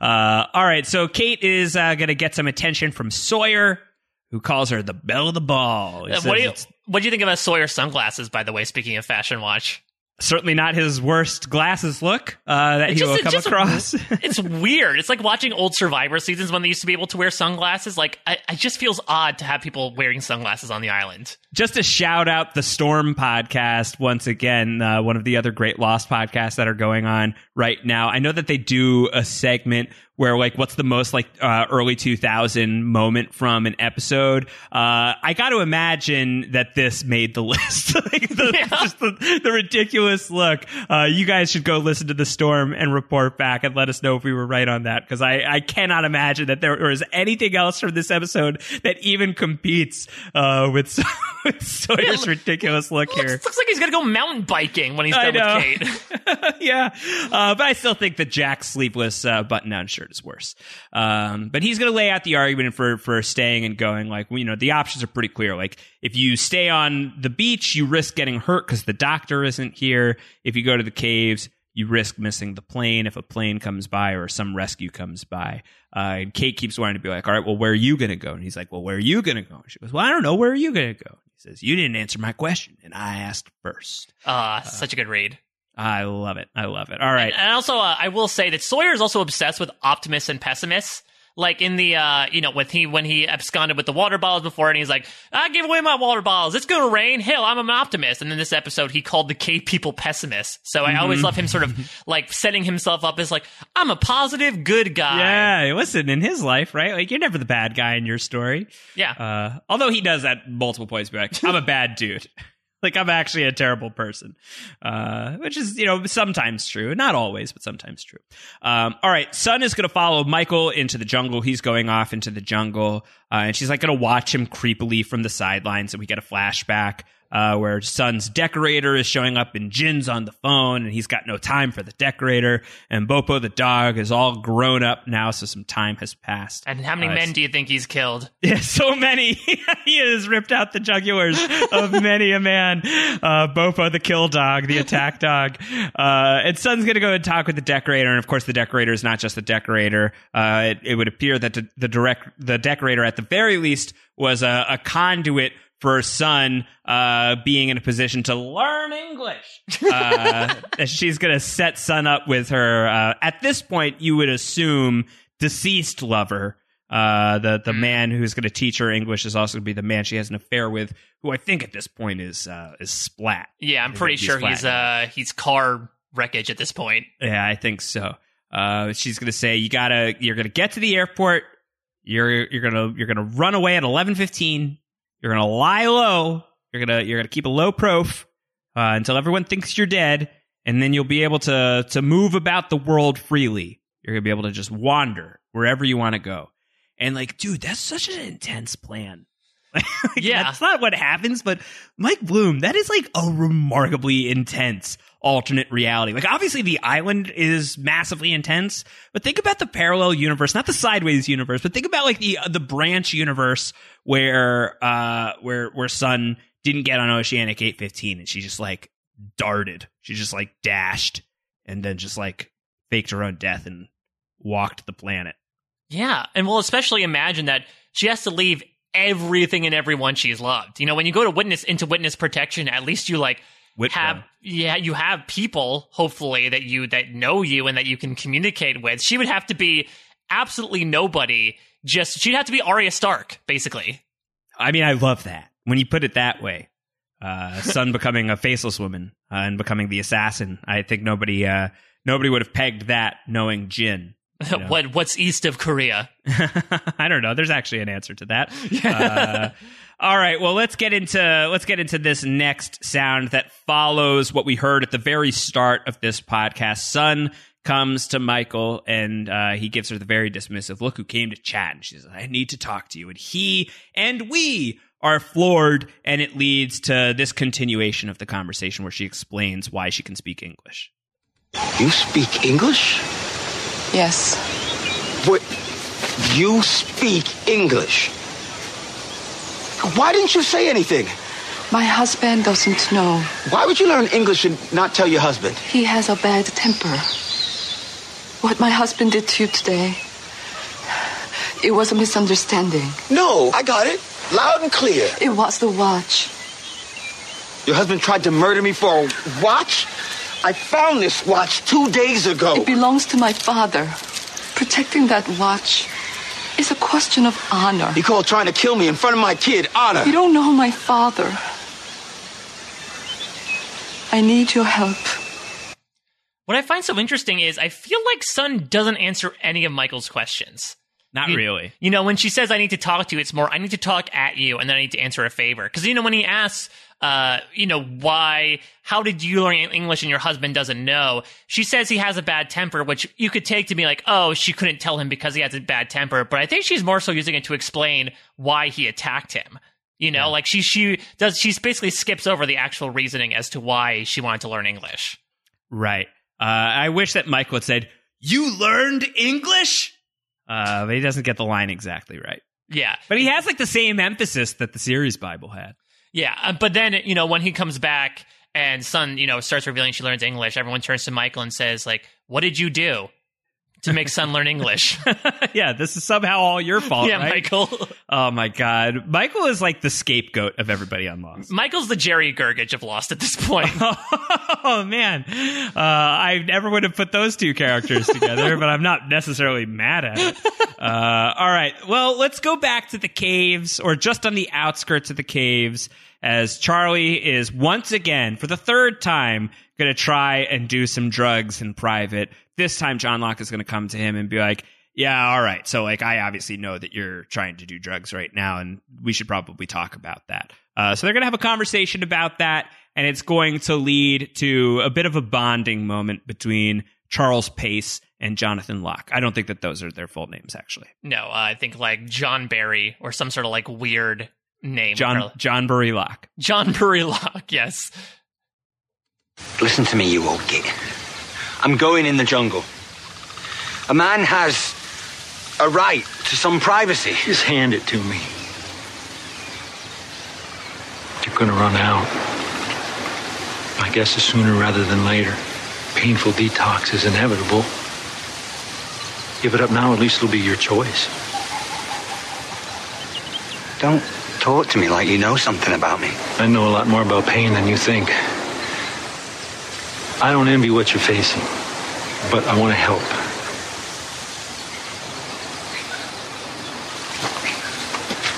Do you want your guitar? More than your drug?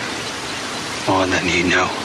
What I know is that this island just might give you what you're looking for, but you have to give the island something.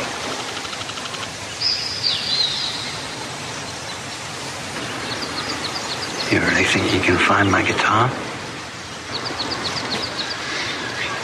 Look up, Charlie. You're not going to ask me to pray or something. I want you to look up. And obviously, There the it is, yeah. Literal, literal look up is the guitar. Apparently, in the script, Charlie was supposed to cry in response to it, but apparently, just off the page, uh, Dominic Monaghan and Terry O'Quinn laughed, much like Jack did after being foisted over the the uh, the cliff last episode, and that's what ends up making the final cut. Which I think, to the point they made before, is more appropriate. It's it's a bonding moment and simultaneously laughing. I'm like, oh, it was really right there the entire time. You literally said, "Look up."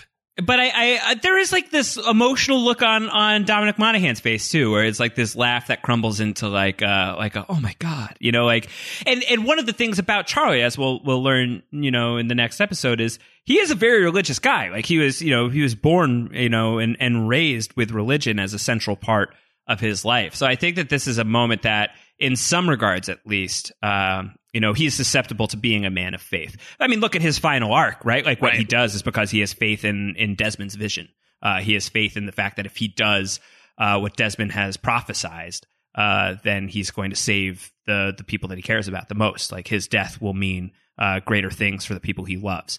Uh, so I, I think that you know Charlie's Charlie's very wobbly storyline. You know, like Charlie's Charlie's story that uh, you know has has some relapse moments in in certain regards. Uh, it's it's uneven along the way, uh, but this is a beautiful moment on on that road for him. Uh, I I love this scene, and I, I love the way that it's played.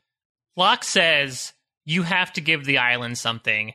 Josh, what did Locke give the island, in your opinion? I think that he's given the island like all of his faith, Mhm. everything, every last drop. Uh, he is he's like he is forked over his like his his control over himself to the island. That he's just like a free spirit. He is an agent of the island at this point. I think is what he believes. He's a vessel. He's like you. You gave me the ability to walk, and I give to you my willingness to do almost anything. And like that faith is tested along the way, obviously, most notably with the Hatch stuff later in season two. But for the most part, like he's he's just like, you have all of my belief. Which is to his chagrin ultimately. But um I that would be my answer. I'd agree with you on that. I think yeah, I think it's less so physical as what he's doing with Charlie, and more so, you know, I guess what he's quote unquote sacrificing is uh, his his loyalty to anybody else. Even though he said he'd fall under Jack's line and gave him Jack's Jack uh, leadership advice last time, I think he's first and foremost loyal to the island and whatever the island provides. So much so that even in episode six, he's already speaking as an emissary of the island, as, Right. as an expert on it. And I guess it's an interesting thing to track as well in terms of if Locke really truly believes that, you know, uh, if you sacrifice something, you will be rewarded. How that's going to translate to, you know, the way he's going to treat Charlie, because this is a first step in a very long path for Locke and Charlie when it comes to his sobriety in the first few seasons. We'll see when he encounters other characters like Mr. Eko, who is a man of faith in a very different way, what that sacrifice might entail. But if this is indeed his mantra, I'm very intrigued to see how that transpires in the way he treats other people. All right, let's get another Jack and Kate scene in the books and let's hear it. Uh, let's not just talk about it. Let's go to the penultimate sound of the episode, sound number seven, as Jack is going to come to the to to Kate and say, "All right, cave time, and Kate's gonna be like, "Yeah, about that."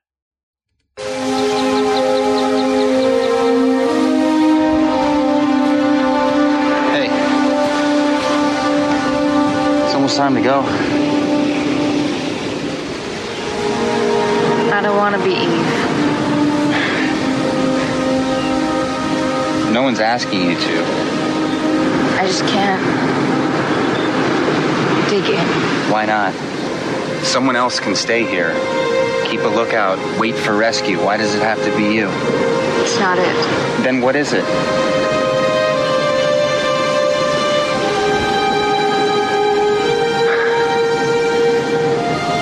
Kate, how did you get to be this way? Just what is it that you did? You had your chance to know.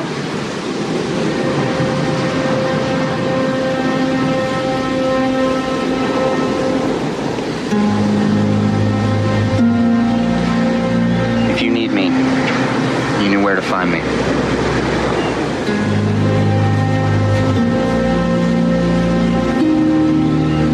You know where to find me too. I think when Kate says, uh, you know, you had your chance, it's the writer saying, yeah, we still don't know what she did. We're So we working on say- it. Yeah. We still can't say anything. Uh, but I mean, she's not wrong. She's like, Jackie should have let me tell you. Like, you know, I think back in the day, my response to that was like, Kate, that's so frustrating. Just tell us. But at the same time, like, Jack shushed her. He Yeah. shushed her. She was ready to tell him. And he's like, I don't want to know. And Yeah. she Yeah, was we- like, we- all right, well, I would have told you, but you were so dismissive. I mean, we, we definitely came after Jack for that at the end of Tabula Rasa. Yeah. Uh, which, by the way, shout out to listener Amy LaRue, who stumbled upon the optimal listening snack for Down the Hatch, which is tabula with a side of rose. Uh, I don't know. I feel like you need to throw some more stuff in than just Uh, yeah, put some- and and Put some honey in there for the bees. Yeah. Yeah. Uh, but I I see your point there. However, and there will be some points we talk about this in feedback. I'm not a huge fan of Kate's POV in this scene, specifically her coming in by saying, "I don't want to be Eve." Like it almost implies her not wanting to go to the caves because she doesn't want to be coupled up with Jack, or at least perceived that way, which is not very fair to Jack, and is also like a little. A little pithy, considering again it's based should be based more so on survival survival than oh I saw Jack and Kate together in the trees they might be kissing Yeah, but what if she's like she got really sketched out by him checking her out? She's like, I don't think I want to go to the caves with that guy. Like he was thinking about a dam when she, when she's saying like I don't want to be Eve, maybe she's like I don't want you to murder me in the caves and throw me in like the cave graveyard. Uh, like you know, maybe she's got. don't worry. Kate it take at least 40 to 50 years for you to turn into bones Oh my god, terrifying. Uh, all right, let's get to the final sound of the episode, and uh, one one of the really great Harold Perrineau performances on Lost, as Michael has now talked to Sun. He knows what's up. He understands that it's all about the watch. He understands that he's going to be able to talk to Jin and say whatever he wants, and Jin's not going to understand a lick of it. And so he is going to go off. And here it is, the final sound of the episode.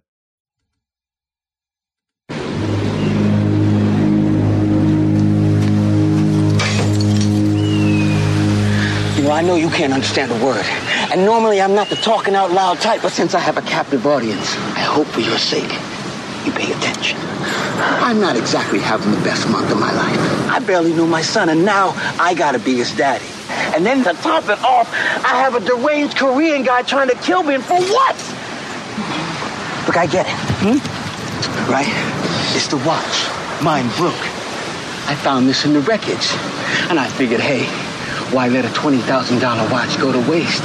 Which is ridiculous, since time doesn't matter on a damn island!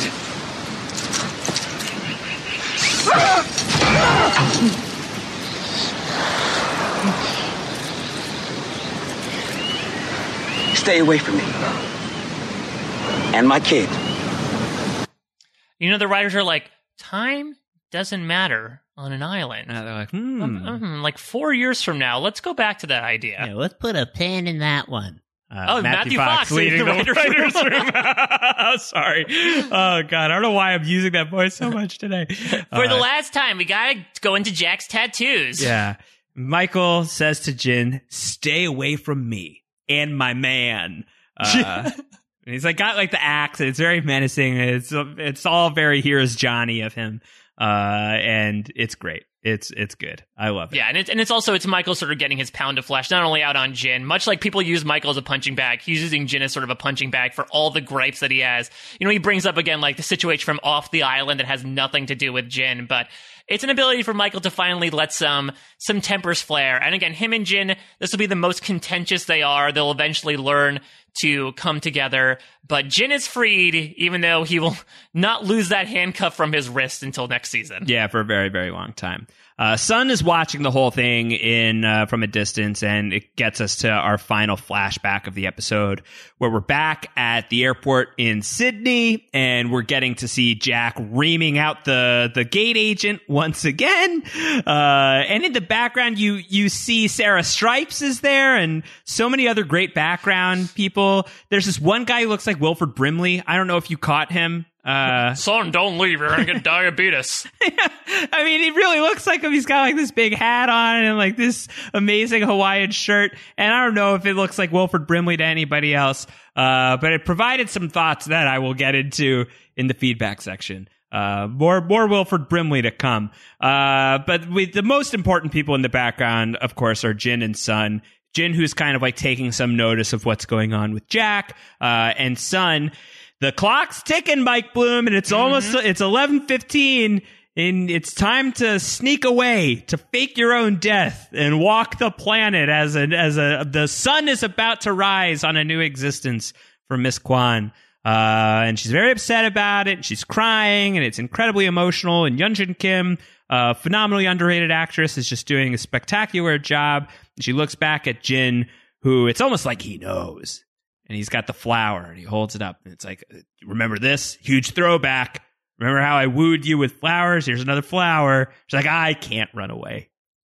It's too beautiful. this scene gets me every time. It's just so well done, and it's also really fun to be taken from multiple contexts. If you just come from the House of the Rising Sun angle, it's you're like, oh, Sun, why didn't you do it? You know, it, it's it's her, and you see that pain on her face too. She has these tears rolling down, realizing, you know, the the fate that she's conscripted herself to, the handcuff that she has on her wrist. But if you look at it from the in translation perspective, where we know that Jin is planning to take Sun and him away, right, to escape the life, the flower is a really interesting moment where it's him sort of, rem, you know, sending is a who symbol we'll to be. her. We'll- we'll Yeah, go back to exactly, what we were. Exactly, like we, you're gonna meet the man that you fell in love with again. Yeah. I have become a different person, but we're going to change all that. We're going to run away now. And it's it's a really interesting moment where like both characters are viewing it from completely different perspectives. And maybe that's what brings them together in the end. In this moment, it's very sad, but I just love the multiple meanings behind it and multiple perspectives. And especially because it's so well done from both performers that you see both sides of there, even the first time out. Yeah, totally. I also have to note uh, note that there's uh there's a woman behind Sun and Jin in this scene who's like wearing this ro- rose colored shirt, and she just like continuously stares directly into the camera like Really? multiple times. It's very distracting once you see it. You can't unsee it. Go back and watch that scene. There's just like a woman who like is really trying very hard not to stare into the camera, and she's failing. She's bombing. You had one job. Uh, the Jim Halpert of the know. airport. She's killing it. She's crushing it. All right. Final series of scenes. Um, we get another episode closing montage, music montage. Uh, uh, you know, following in the mold uh, as established by the great Tabula Rasa.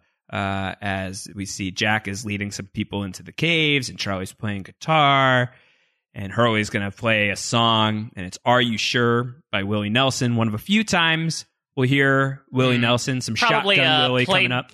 played next to uh, some drive shaft on the pot farm. Yeah, I think Willie Nelson Locke was definitely rocking out to on the pot farm for sure. No yeah, question. one hundred percent. He's like, he's like, oh man, just like him, I'm never gonna lose this hair. Yeah, 100%. Ponytails for life. Ponytails for life. Uh, and it's it's a it's a beautiful song. Look around you at the faces that you see. Are you sure this is where you want to be? Uh, a little on the nose, maybe, but like it's it's beautiful. Like the, it's just it's a perfect juxtaposition tonally and emotionally uh, to where everybody's at. And we you know we see we see Walt you know asking Michael when's your birthday. It's a super cute moment. Uh, we see Sawyer's just like kind of like um, you know, like kind of like uh, tending to the fire pensively. Uh, he's basically alone. Sayid's there. He's kind of alone. Kate's there. She's fairly alone. Uh, interestingly, at the caves, who is Jack sitting next to by the fire? Oh, this is Jo- a nice quiz. I don't know. Johnny Locke. He plops down next to Oh. Locke because at this point, early on in Lost, Jack likes Locke. He's like, this is a solid guy who led me in the right direction before. Uh, Locke is not yet responsible for any human deaths, so Jack feels like he can trust this guy.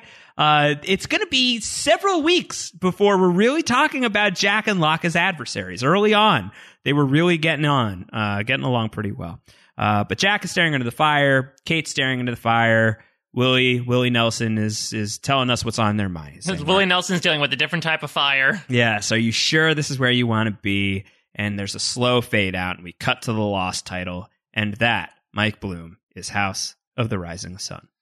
Uh, Solid that's a- episode, really fun episode of the show. Yeah, there's a lot of stuff in there, and I think the ending is really fun as well. Again, that's a nice season one trope of the musical montages, and yes, it's a little on the nose, but it's a really, it's fundamentally different. You know, I feel like uh, the song at the end of episode three was very much everyone coming together, and to the point where uh, in the two clips that we played of Jack Shark Tank pitch and Jack and Kate splitting apart, credit where credit is due is playing, which really represents both the community coming together and now splitting apart. This is a fundamentally different musical montage than the other one. It's much more down tempo, which makes things very exciting for what's to come. Absolutely. All right. Well, let's get into some behind the scenes uh, of this episode. Some notes from the Ben behind the curtain, the great Ben Martell. Uh, he notes some great stuff that we should be talking about as it pertains to the House of the Rising Sun. Uh, including the portrayal of Korean culture on the show, and this is uh, this is what Ben writes, and it comes from a bunch of different sources. We will make sure to link to all of this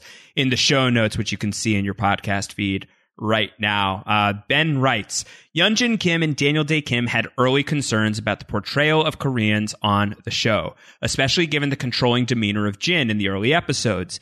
Yunjin wanted to be clear that this didn't represent life in South Korea of the time. It was just as outdated as in the West.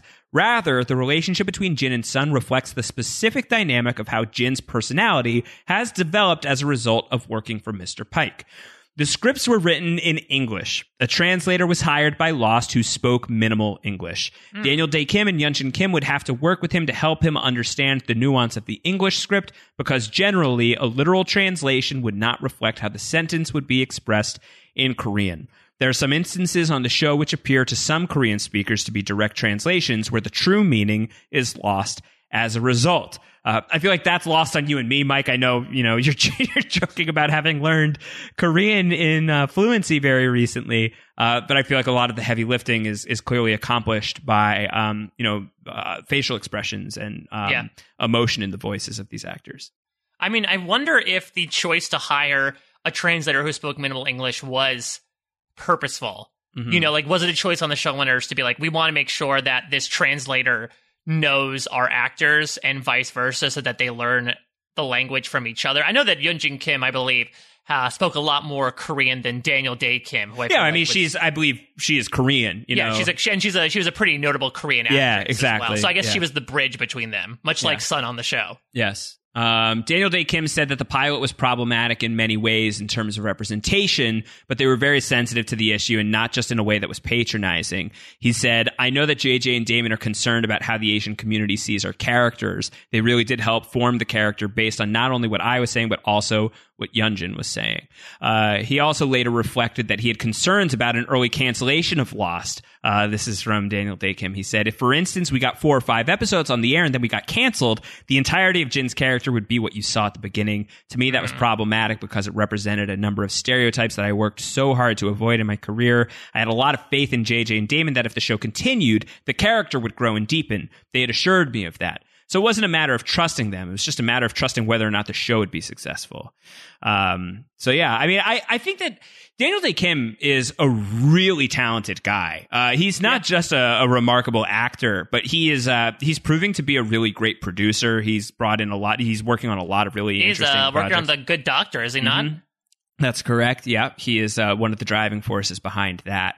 Uh, so to hear him like speak so intelligently about story should not come as any kind of surprise at all whatsoever. And I think for him to be talking about like the importance culturally uh, of Jin and eventually being able to show the complexity of Jin, uh, you know, it, it that all that all tracks and that all lines up. And I think the fact that he is eventually able i mean we talk a lot about like the the 180 that happens with sawyer right? But i but i think with sawyer is it like a full 180 or is it like a 155 you know like it's not like a full turn in the other direction because he's still like a bit of a scoundrel even at the end. Um but to to think about where we start with jin and where we wind up not just by in translation where you get like the full new perspective on him but really by the end of the series, uh, is is pretty remarkable and a huge testament to this man's talent. Yeah, I I mean, I've said many times I love the Jin arc in particular, and he brings up a great point. and I, you could argue that for the Sawyer character as well, where Lost, you know, I think scripted out a first season that brings in a lot of rug pulls. You know, imagine if uh, they canceled Lost in the first three episodes so we didn't get the walkabout reveal. So much of it was predicated on what reveals and how things would happen over the course of the season. And it's crazy to think about in those days when networks were not necessarily picking up full seasons until after a handful of episodes. There was a chance that things could be canceled before they found out the, the true backstory of those characters. And as a result, they come across as a bit too, a bit two dimensional before, you know, the, the, the facade drops and they reveal the full three dimensions. So for a variety of reasons, uh, the, this podcast included that we're able to talk about Lost for so many weeks. I'm very happy that Lost kept going because it was able to really not only show Jin's past and how it doesn't, you know, it might uh, be a bit of a misnomer as to his behavior currently on the island, but also the person who's going to become, especially the more he learns English, the more he ingratiates himself into the community after separating himself so much in these first few episodes, then the more lovable and the more interesting character he'll become, in my opinion. All right, let's turn to Adam and Eve, uh, who are introduced. Mary and Jesus. In this episode, we know that's going to be the man in black and his mama. Uh, I think that there were there, there are a few things on the show that had quite as much heat behind this in terms of the theorizing. Everybody had a theory. Everybody thought that this was going to be uh, some set of characters that we already knew, that there was going to be some time travel element. I think Rose and Bernard was a really popular mm-hmm. theory. Uh, I heard Um, some about uh, time traveling Jack and Kate as well. Mhm. Yeah, where she's like, I don't want to be Eve. It's like, well, bad news. That's absolutely you. Like, That's literally you in the cave. Uh, so you're gonna be Eve, Evangeline Lilly. Um, but we, uh, like, how much was this planned? Right? Like that this is actually the man in black and mother, or was this like a late? Is is this a long retcon? Is this something that they had settled upon?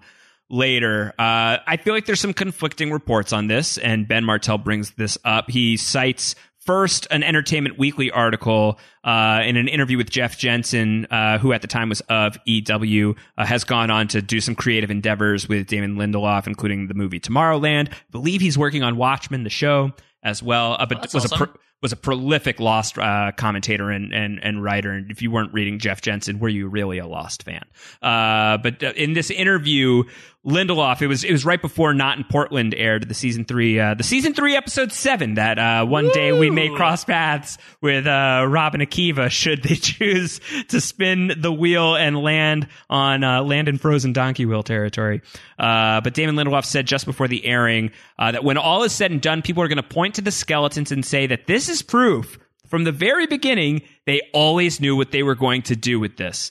Uh, and had also referenced an anagram that would be in that episode, which would be an indicator. Uh, and this is probably Mittelos, which is the the, the science company.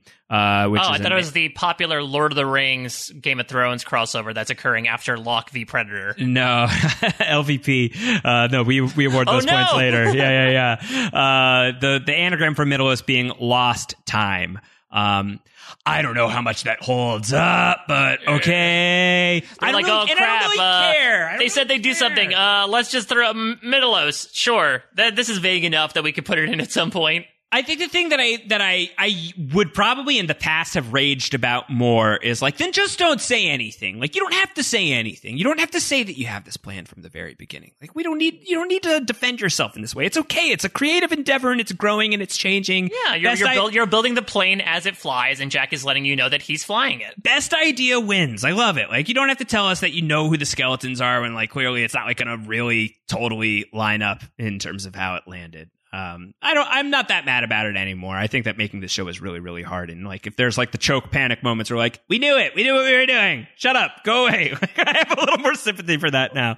Uh, uh, but in in his Lost Will and Testament, Javier Grillo who of course is the writer of this episode of, of House of the Rising Sun, uh, recalled that in his time on Lost during the first two seasons, uh, that he that he didn't remember there ever being a suggestion of a character named Jacob or the Man in Black as some kind of manifestation of good and evil. So does this refute that Adam and Eve being uh, the man in black and the mother uh, was part of the plan the whole time, or is this just highly privileged information that Damon Lindelof kept to himself? Uh, only your barber knows for sure. yes, exactly. Though if you're Locke, you have not seen him in a long time. it's been a minute. The, the Locke ball jokes are not going to go away anytime soon. I don't think. Ben Martell writes that in 2010, President Barack Obama was given the opportunity to ask the answer to any question he wanted before the last few episodes of Lost aired, and he said that he wanted to know the identity of Adam and Eve. Ben should just he should have waited until that week. I mean, Ben does not provide us with a source on that, so I'm going to have to grill him offline. Uh, but I just love the idea of Obama as a big Lost nerd. I am fantasizing that Obama's listening to every episode of Down the Hatch. I, I I'm fantasizing that he's going to send in a Lindelof. Uh, oh no! Well, he does love to slow jam the news, so maybe he can slow jam the Lindelof. I love what you're doing with Billy Wallace and Rodney Sesto. I think they're great characters. You're great storytellers. oh boy! Oh, par- sorry, President Obama. I don't know if you want to root for Rodney Sesto in particular. He's no. a little bit of a of a season, first half of season one Sawyer quality to him he'll, at the moment. He'll evolve. He'll evolve. Uh, so shout out to our number one down the hatch fan, President Barack Obama, who's the, the, the number one down the hatch supporter, or at least the forty fourth.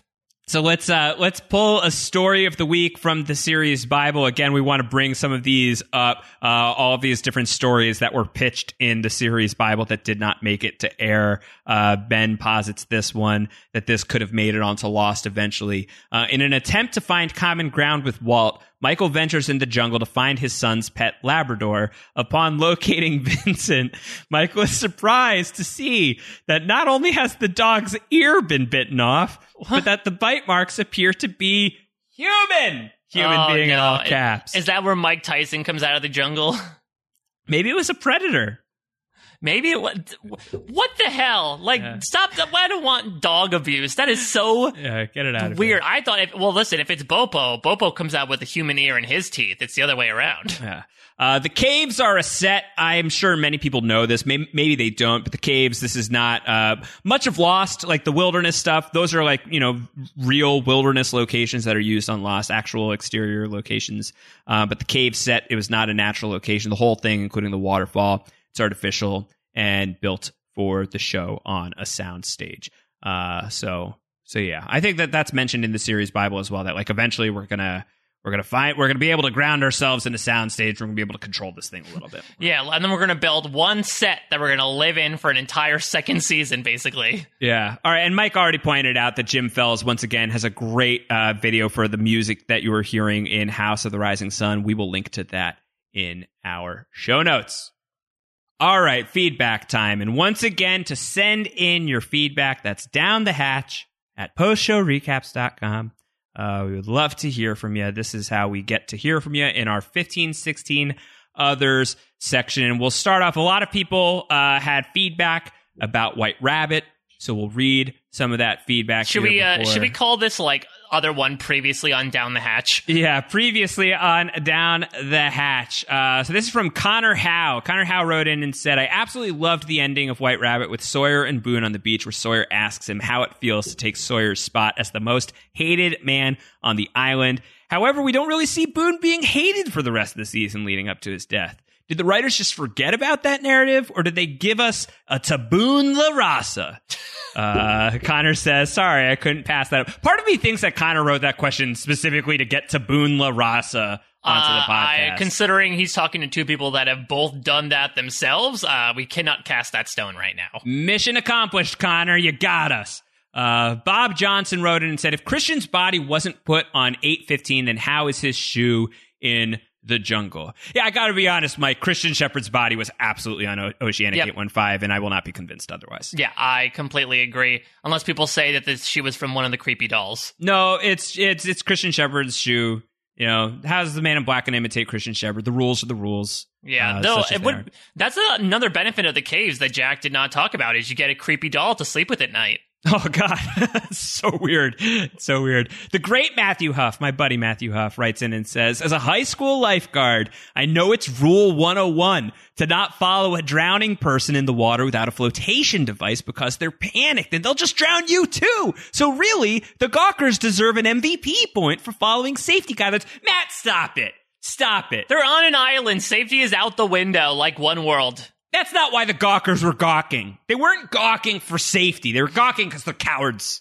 They're cravens. they're, they're they're absolute cravens. Uh, John Krause, who of course we will we will be hearing more from, who's actually going to be joining me to talk about Watership Down at some point in the not too distant future. So John Krause, prolific uh, down the hatch contributor, you will be hearing from in the not too distant future. Um, very slow in my in my Watership Downing. So How, how far? What's the what's the progress? Give me a Oh, percentage. Slow is like uh, like thirty pages. I'm, I'm really I'm really taking my time. So that podcast may take a while to happen, but it will happen for sure. Uh, John Krause writes in and says, "Wouldn't it have been hilarious if when Jack was running through the jungle chasing the ghost of his dad, he ran into a nude Sun who was bathing, and then that just became a weird running joke throughout the series that Sun just can't get a moment of privacy to herself." I don't know if I think that's funny. so yeah, much as- hilarious is an interesting choice of words. John, we're gonna have to talk. We're gonna have to talk about that. Uh, John Densford, uh, John Densford, my cousin, writes in and says, uh, "Jack is my favorite character, and I hated Locke from the very get go. Locke sucks." Cousin John, we're gonna have to have some words about that Wow, as well. I don't know where John. Much like from. I, I disparaged a fellow Michael. John disparages a fellow John Burry. yeah, Locke sucks is a horrible take. Uh, that take I will I will burn in the fire along with the B O D Y S that we burned at the end of Walkabout. And the Uh, bees, perhaps. Yes. Uh, and that, and last week when we tweeted out the link to uh, to White Rabbit, Mike, uh, the the great Dalton Ross responded to our podcast uh, and noted that he is currently in the process of preparing an 80,000 word oral history on Bai Ling and the mystery of Jack's tattoos.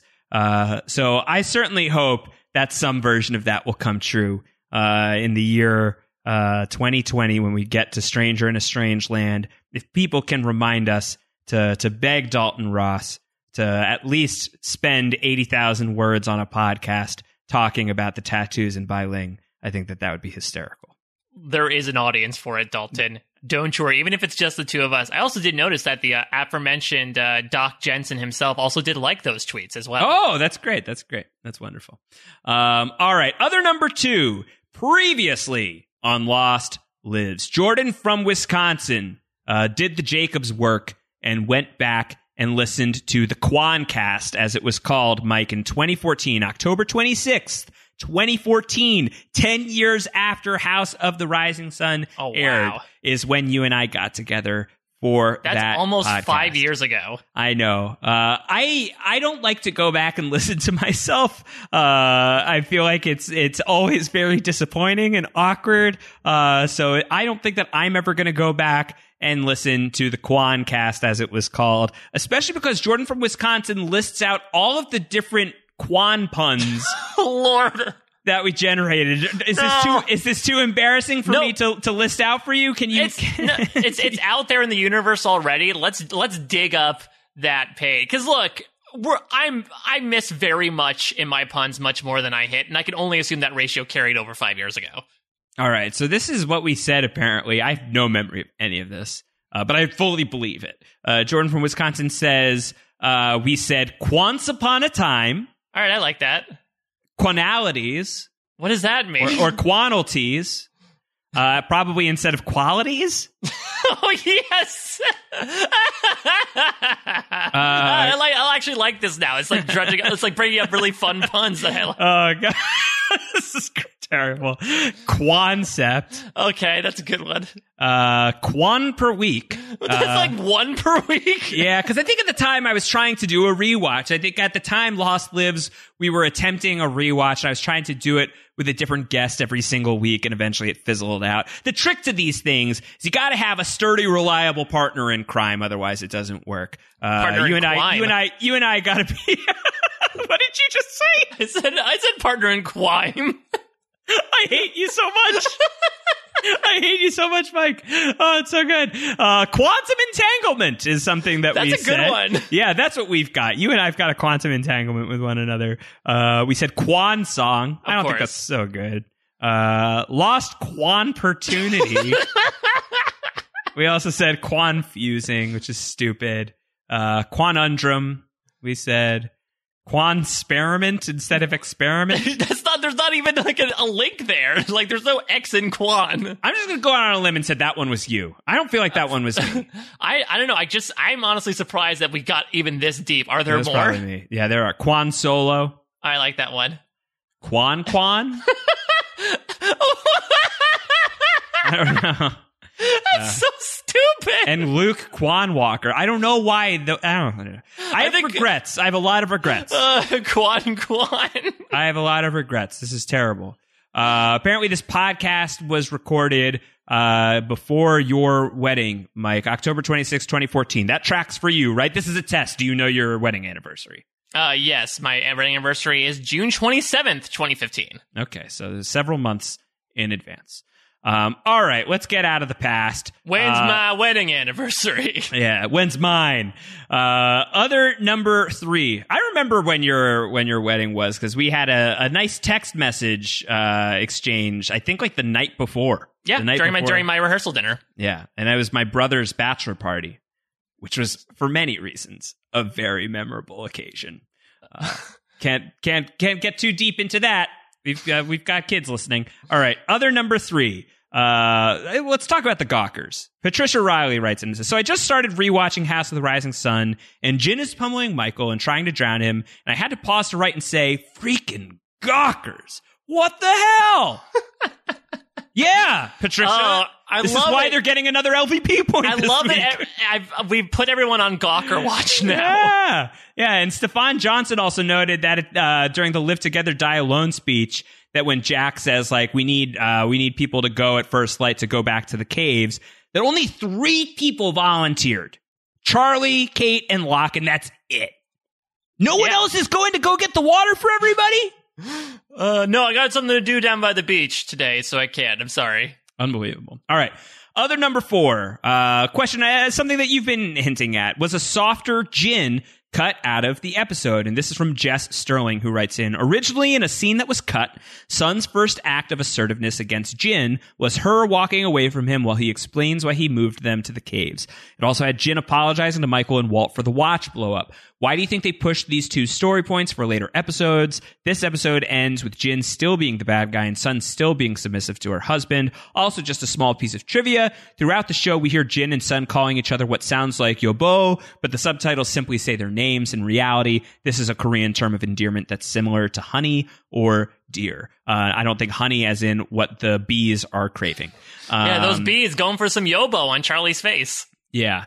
I think that this is uh I think that this is it was a good choice. I think it was a good choice to push Jin's redemption arc to late in the season, especially because it, it allows us to have that really emotional reunion between Jin and Sun right before the raft launch.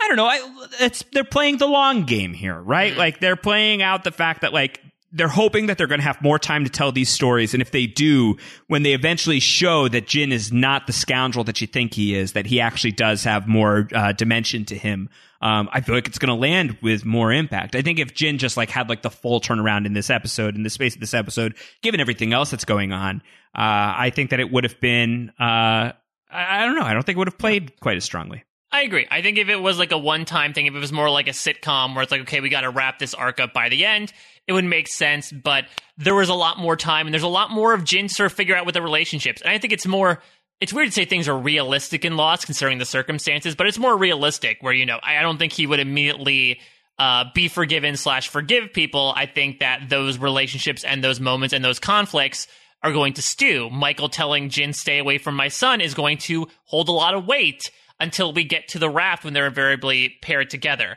So I think it's it's a good choice as the Jin defender. Eh, it would have been nice, but we're gonna get some redemption down the line, which I think makes it taste a little bit sweeter. Okay, well, Amber is going to show up as the Jin defender. This is other number five, and Amber has written a defense of Jin-Soo Kwon. Amber writes in and says, I feel I'm going to need to come forward in, de- in the defense of Jin. I expect there will be a lot of Jin hating, and I want to get ahead of that. Not so much, Amber. I think people, you know, Jin, we, we, we've, we've turned the corner on Jin. And in any case, I feel like the defense is worth reading. Uh, Amber says, I expect people will talk about how Jin is a major jerk and then eventually changes and grows. And certainly Jin changes and grows, but I don't believe Jin was ever a major jerk. I feel motivation and intention matter a lot. So with that said, I think all of his actions on the island and back in flashback world are done in service of loving and protecting Sun. The first time on the island that we see Jin is the initial crash where Jin is screaming and trying to find honey, honey, Yobo, uh, not the bees. Uh, the first time we really Could see you imagine he says honey and all the bees just start swarming like, yeah, where's the honey? now just imagining Jin as Nicolas Cage. Not the bees, the bees, no. Oh, Uh, and he dresses up in a polar bear outfit and punches someone in the face. That'd be great. The first time we really see Jin and Sun interacting is when Jin tells Sun to button her blouse. Sun's defiance and desire to dress as she pleases is more indicative of her independence and broadened worldview, but it doesn't mean that Jin is a jerk for trying to uphold what he believes and has been taught by his culture to be appropriate. I don't think it's fair to expect Jin to conform with Western ideas of behavior, especially knowing that Jin was not raised in an environment where he was exposed to different ideologies.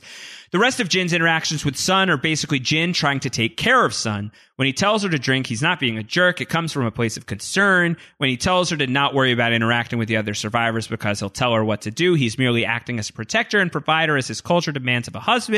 Even beating the living daylights out of Michael is ultimately in an effort to protect Sun. When at the airport, Jin is told that if he doesn't deliver that watch, he'll lose Sun. There we Mr. go. P- Mr. Paik essentially threatens Sun's life if that watch is not delivered. In that moment, not only is Michael preventing him from delivering that watch should they be rescued, but his inability to deliver the watch could possibly mean Sun's life will be in jeopardy. On that point, at least, Amber, Mike Bloom co signs it, and I have come around to it as well. Final point from Amber is off the island, Jin is damaged and distant with Sun, which understandably puts strain on their relationship. Ultimately, however, we know this is because he's trying to provide for her and to protect her from the truth about her father. Uh, hashtag it's complicated. I it's would say. complicated. Stop it. We're better than this. I was I was held my tongue when you said turn the corner and I almost said turn the corner with No. KW. Stop. We've grown. We've changed. But we always go back Have we really? Have at we the really? end, yeah. Have we really? Um, all right, other number six. Uh, let's talk some cuffs, some handcuffs. Stefan Johnson writes in. It says it'll be one season and three episodes before Jin gets his handcuff removed. I'm probably reading too much into it, but do the handcuffs have a greater significance? Jin handcuffed to working for Sun's a-hole dad. Sun's handcuffed to her marriage to Jin. Everybody handcuffed to this crazy island. And Ben Martell adds, is Jin's handcuff his equivalent of Charlie's moth, where once it comes off, Jin's redemption arc is complete. Mm. He I also mean, notes was- that handcuffs are a good metaphor for the foolhardy commitment you and I, Mike, have made to down the hatch, which uh, I wear this handcuff proudly. Yeah, just as kinky too. Uh, Uh-huh. I I think that I mean I would argue that his redemption arc is kind of complete before the uh the cuff actually gets sawn off in the hatch, but I I really like this idea that I think the idea of confinement is represented in so many ways. Locke was confined to a wheelchair. Kate was someone who was confined to cuffs many a time before getting to the island. Uh, and it's also this really fun idea where, like we said, Jin is going to end up wearing this cuff on his wrist for an entire season. And it's a fun little, I don't know, tie into the fact that the reason why he gets that in the first place is because he goes after another piece of wrist jewelry in a watch. So he ends Right. up getting his own sort of representative watch in a way. Absolutely. Uh, other number seven, we're talking about the the moment where Sun reveals that she speaks English. Uh, Sarah Not Stripes from Canada writes in and says, "For me, the revelation that Sun speaks English was just as big a moment as finding out that Locke was in a wheelchair. Even on the rewatch, I get goosebumps. I remember on my first watch that there was something almost jarring about hearing her speak English when I had never heard Yunjin Kim's voice speaking my own language before." Uh, and Dallin Servo also writes in and says, "Where does Sun knowing how to speak English rank in the lost twists? I think a lot of people often forget about this early twist.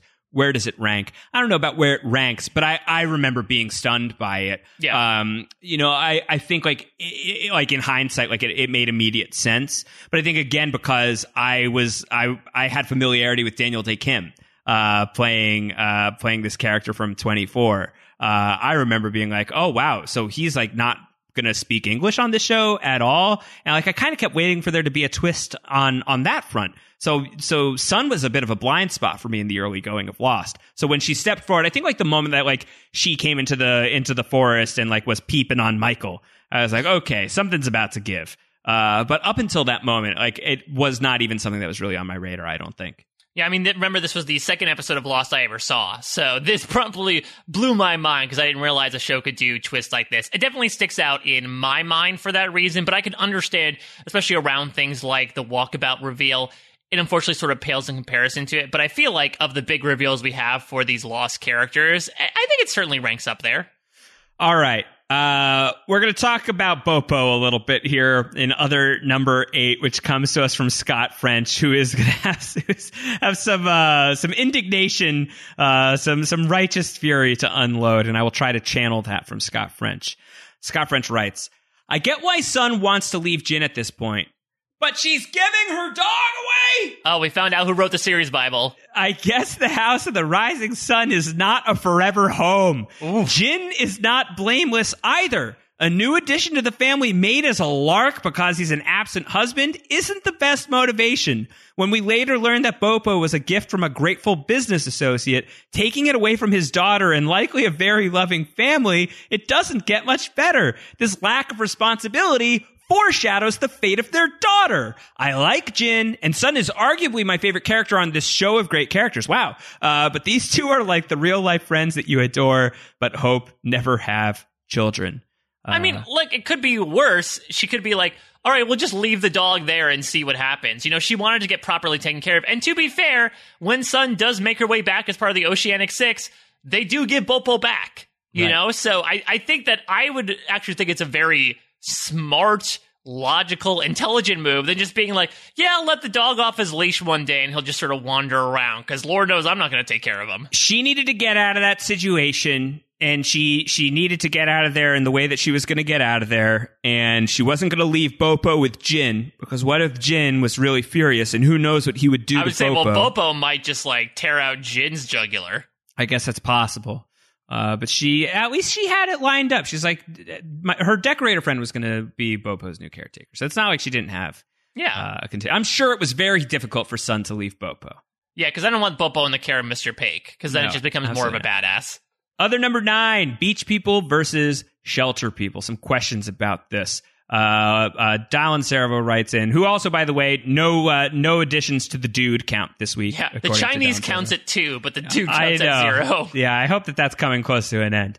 Uh, Dallin Servo writes, Why is Sayid so against the move to the caves that he's mobilizing people against Jack's idea? He approaches Michael as if he's trying to form an alliance. What's his motive? Eric Divestein writes in and says, Has anyone even seen the signal fire that's being referenced? Are we sure Sayid didn't make it up to avoid living with Jack? um, I think that fire at the end of the episode, is that the signal fire? Do we count that? Yeah, I would say so. But I think what I don't even think it's pertaining to the signifier. I know Sayid says it, but I feel like his uh, Team Transceiver Part 2 mission is more so what pertains to the beach, right? I'm assuming he's still trying to work on getting that signal triangulated, and I can assume going to the caves really stymies that. Yeah, I think so. I don't know why uh, it, it, Fitzy asks us, "Are we Team Jack or Team Sayid?" And I don't understand why we can't be both. I don't understand why there can't be a group of people that go to the caves who are thirsty, or maybe uh, the weaker of the pack who require some shelter, who would not be able to withstand a one-on-one confrontation with the predator, uh, who would would be obliterated in that battle, and why that can't be one group and why Sayid can't be leading the beach people and why they can't have designated go betweens.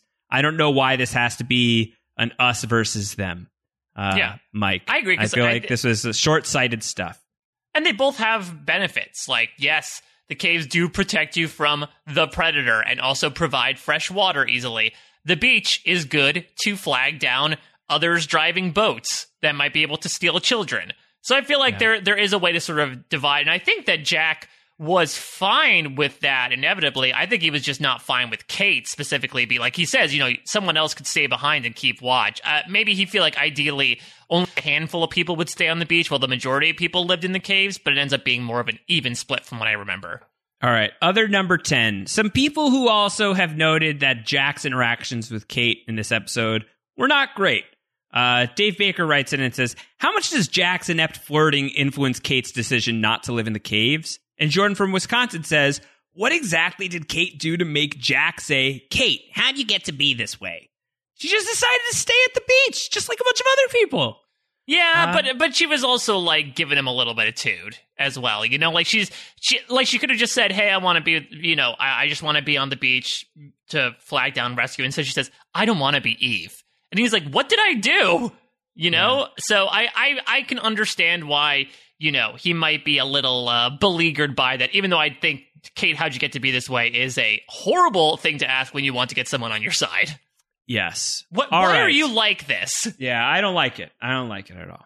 Uh, all right, I mentioned the extra in the background uh, towards the end of House of the Rising Sun, who who reminded me of Wilford Brimley. So I took the liberty to carve out a space for myself here in the 1516 others section. Uh, Mike, do you know what the Brimley cocoon line is? No. Okay, so here's here's the Brimley cocoon line. The Brimley cocoon line is a tracker. Uh, it's a Twitter account that tracks when people have reached eighteen thousand five hundred and thirty days of life on the planet Earth, aka the same age that Wilford Brimley was when Cocoon was released in the 1980s. Uh, Wilford Brimley, who in that film uh, looks like he could have easily been, you know, in his late 60s, early 70s, but in fact was just barely past 50. Uh, 18,530 days of life. Is this a surprising statistic to you, Mike? Yeah, I mean, I'm just trying to do the math in my head, and I never knew this thing existed. I'll admit, I'm not a person who uh, remembers much of Cocoon if I've even seen it, so I, I didn't realize this was a legitimate statistic. Yeah, it is a it is a it is a very legitimate statistic. Uh, and it, it it's a great Twitter account that when famous people cross the Brimley cocoon line, uh, the Twitter account acknowledges these people who have crossed the Brimley cocoon line, and it is often very surprising who has reached the same age that Wilford Brimley was when Cocoon was released in theaters. So I wanted to track who has reached the Brimley cocoon line of the Lost series regulars. Who who is safe? Who has passed? Who is soon to pass? Uh, do you have any guesses as for uh, who who has who has already crossed outside of like the obvious ones like Terry O'Quinn? Yeah, I was gonna say uh, He's 67. Michael Emerson is 65. Malcolm David Kelly is 4,000 years old. Uh, yeah, I would say uh, Jacob and the Man in Black passed. yeah, I don't have I don't have Richard. Richard Alpert definitely passed the Cocoon line. He's past the cocoon line. He's 51 years old. Um, I think one that may be a little surprised. Harold Perrineau is 56 years old. Oh. Um, that feels like a surprise to me. Matthew Fox has passed. He's crossed the line. He's 53 years You have old. to stop saying they passed because that really makes it sound like very crossed bad. the line. He crossed the line. He crossed the line. Daniel Dae Kim, man of the hour. He's crossed the Brimley cocoon line. He's 51 years old. Okay, okay. Now, what about some of our female castaways? Uh, Evangeline Lilly is safe. She's not. She has. She has many many miles to go before she reaches the line. She's 40 years old. Uh, Yunjin Kim. She's in the yellow. She's looking at it. She's not far away. She's got five years before she reaches the Brimley cocoon line. Um, some people who will be crossing it this year. Ooh. Josh Holloway will be crossing the line in roughly 200 days. Wow. Josh Holloway will reach the age that Wilford Brimley was when Cocoon was released in theaters. Uh, Ken Leung, aka Miles Straume, he will cross the line in 2020. His fellow freighter Jeremy Davies, aka Daniel Faraday, he will cross it in 2020 as well. And I think Elizabeth Mitchell is going to cross it uh, by early 2021. Mm, it feels like we're doing some sort of bastardized entertainment tonight. Like, what are the celebrity birthdays? Yes, yes. All right, let's talk about something a little more serious. Other number 12, Lost's portrayal of race and social issues. We touched upon this earlier, and people had a lot to say about that, including John Krause, the aforementioned, who says the conflict between Jin and Michael, which Michael interprets to be racism, is in reference to some very real racial tensions that emanate from Los Angeles, where Michael is from, and the Rodney King riots of the early 90s.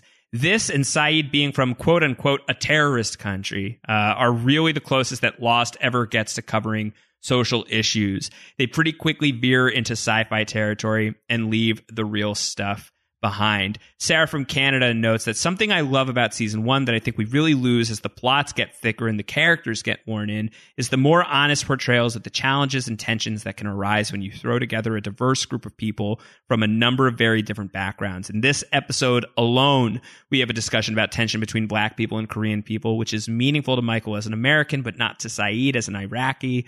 Uh, Michael having to find a way to communicate these tensions to his son without passing on any racial bias of his own Hurley showing some ignorance by continuing to refer to the Kwons as Chinese, and of course Sawyer's Rolodex of nicknames for Sayid. I feel like Lost really ends up sacrificing these more granular and realistic dynamics in the face of larger plot points, and while that might be understandable, it's a strength the first season has over the following seasons for me. I do think that this like uh, this groundedness and this level of reality in the early going of Lost is another big argument in favor of why season one is my favorite season of the show. Yeah, it's because it's more simplistic, right? Like like Sarah says, it's less plot based. It's more so in hey, here's a bunch of people stranded on an island. What the hell are they going to do? Whereas, not to say that they get away from the characters in future seasons, but it's much more about how do these characters handle certain big mysteries on the island. I think the first season does a remarkable job, maybe even better than any other show in existence, in setting up this incredibly diverse,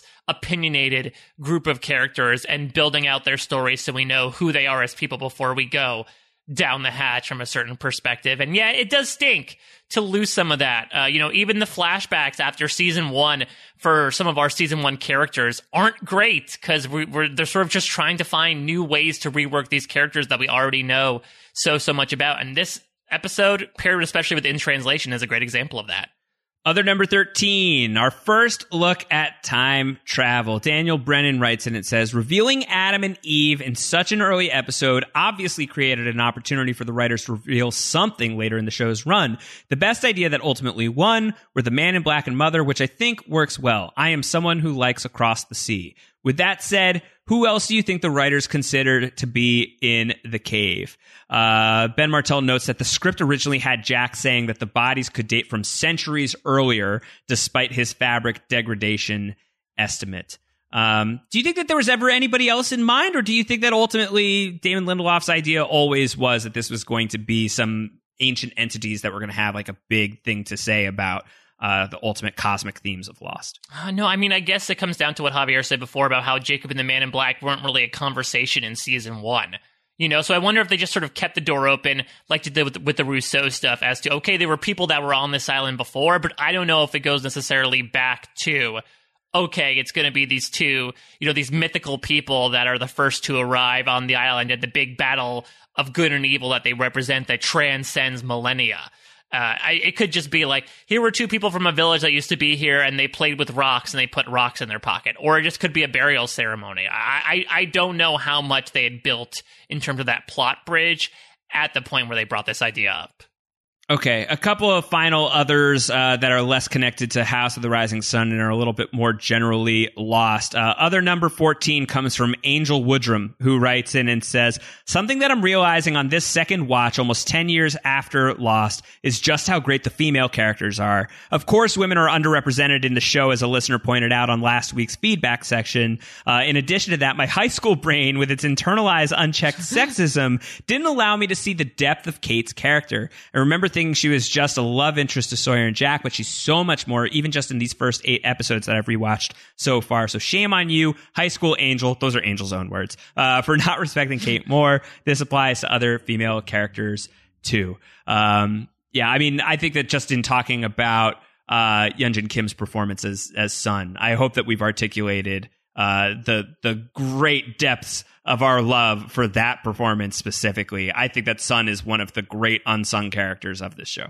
Yeah, I completely agree. And look, Angel, don't be too hard on yourselves. We all have whack opinions in high school, but that the brain matures and we naturally gain new, better opinions. So just the truth is we have whack opinions our entire lives. Unfortunately, uh, Yeah. we're we're constantly failing. Uh, sometimes we've got good ideas. More often than not, we've got bad ideas. Can you tell that we're almost three hours into a podcast?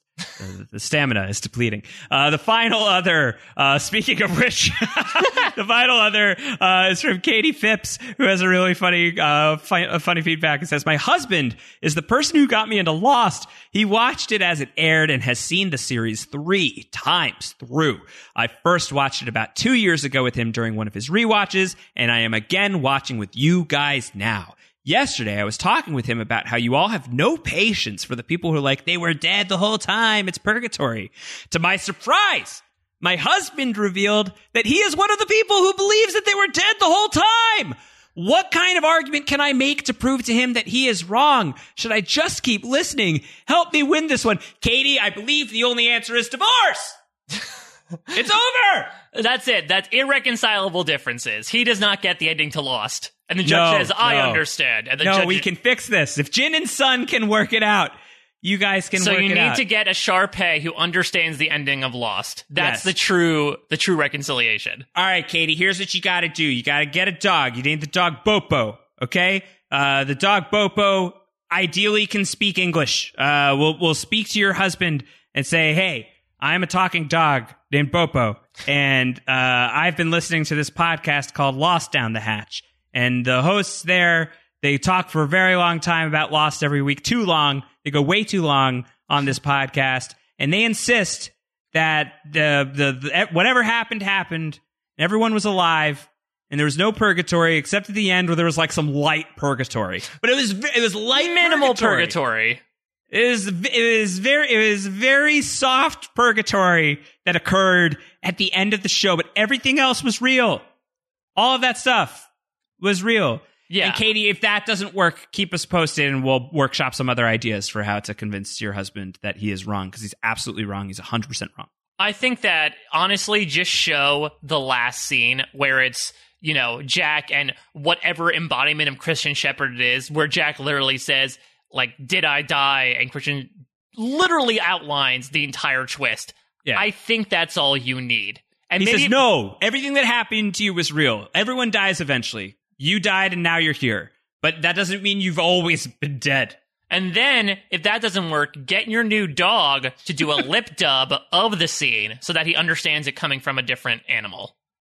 How many people, Mike, do you think we will inspire to go out and get dogs named Bopo over the course of our time here on Down the Hatch? Oh boy! If Uh, it's just one, I feel like it was a success. if they do, can they? Does they have to do like a middle name of our combined names to make Josh, sure that that's Josh like, Mike? yeah, that it's like an actual like inside joke, and we just didn't happen to piggyback on a couple that named their dog Bopo at the same time. Um, yeah, uh, sure. Uh, what the, would it be? Mosh? Yes, Bopo Mosh. Bopo Mosh. All right.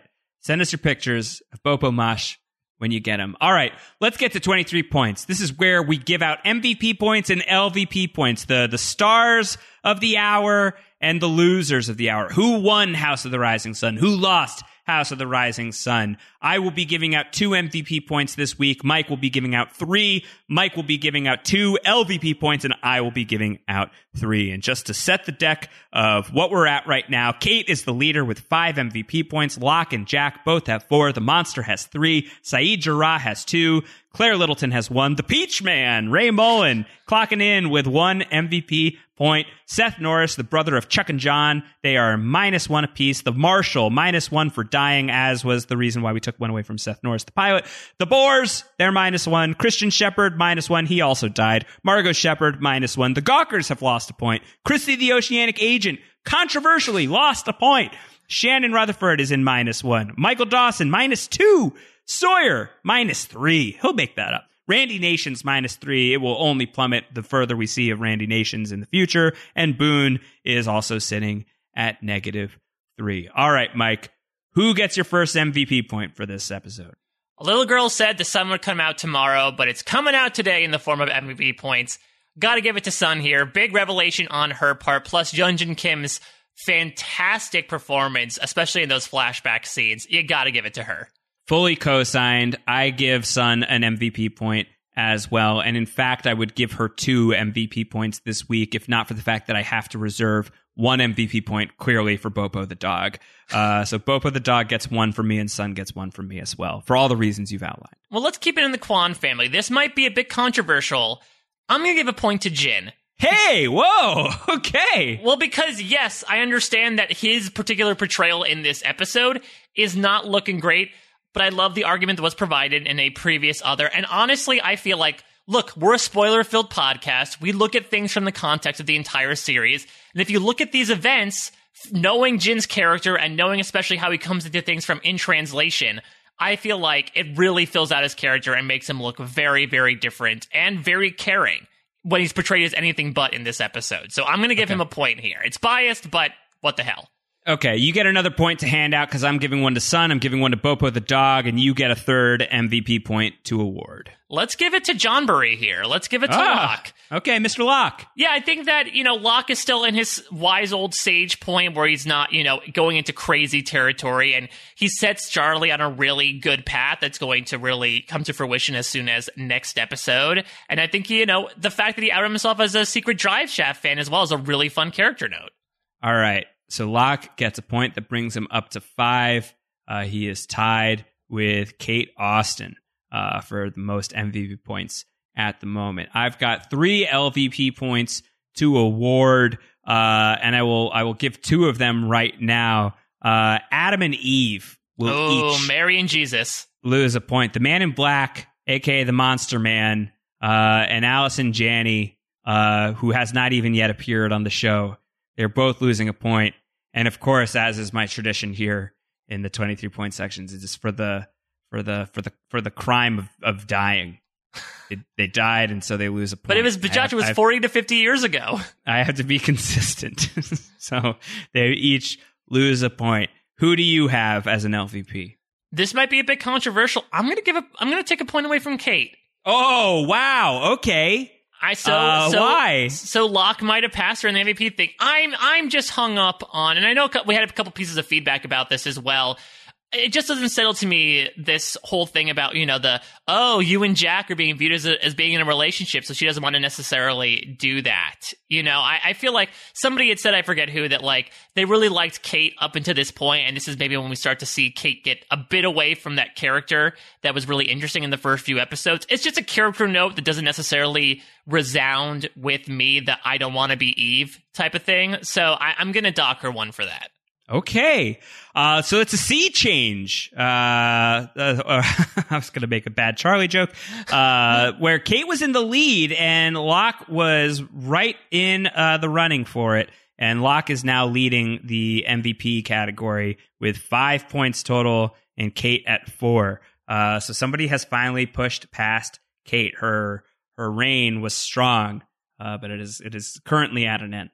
Yes, uh, but I'm going to give another one. We mentioned this before. Let's make it pay off. Gawkers, you're not off the hook. You're Yeah, getting another sure. point, Doc. Two in a row. For sure. All right. Well, speaking of Doc, I'm going to take a point away from Jack. Ooh, I'm take a point away from tit Jack. for tat. You know what? He he gets he gets people to move to the caves, but he's over aggressive with Kate, and he's wearing an awful shirt, and it can't be forgiven. I can't forgive it.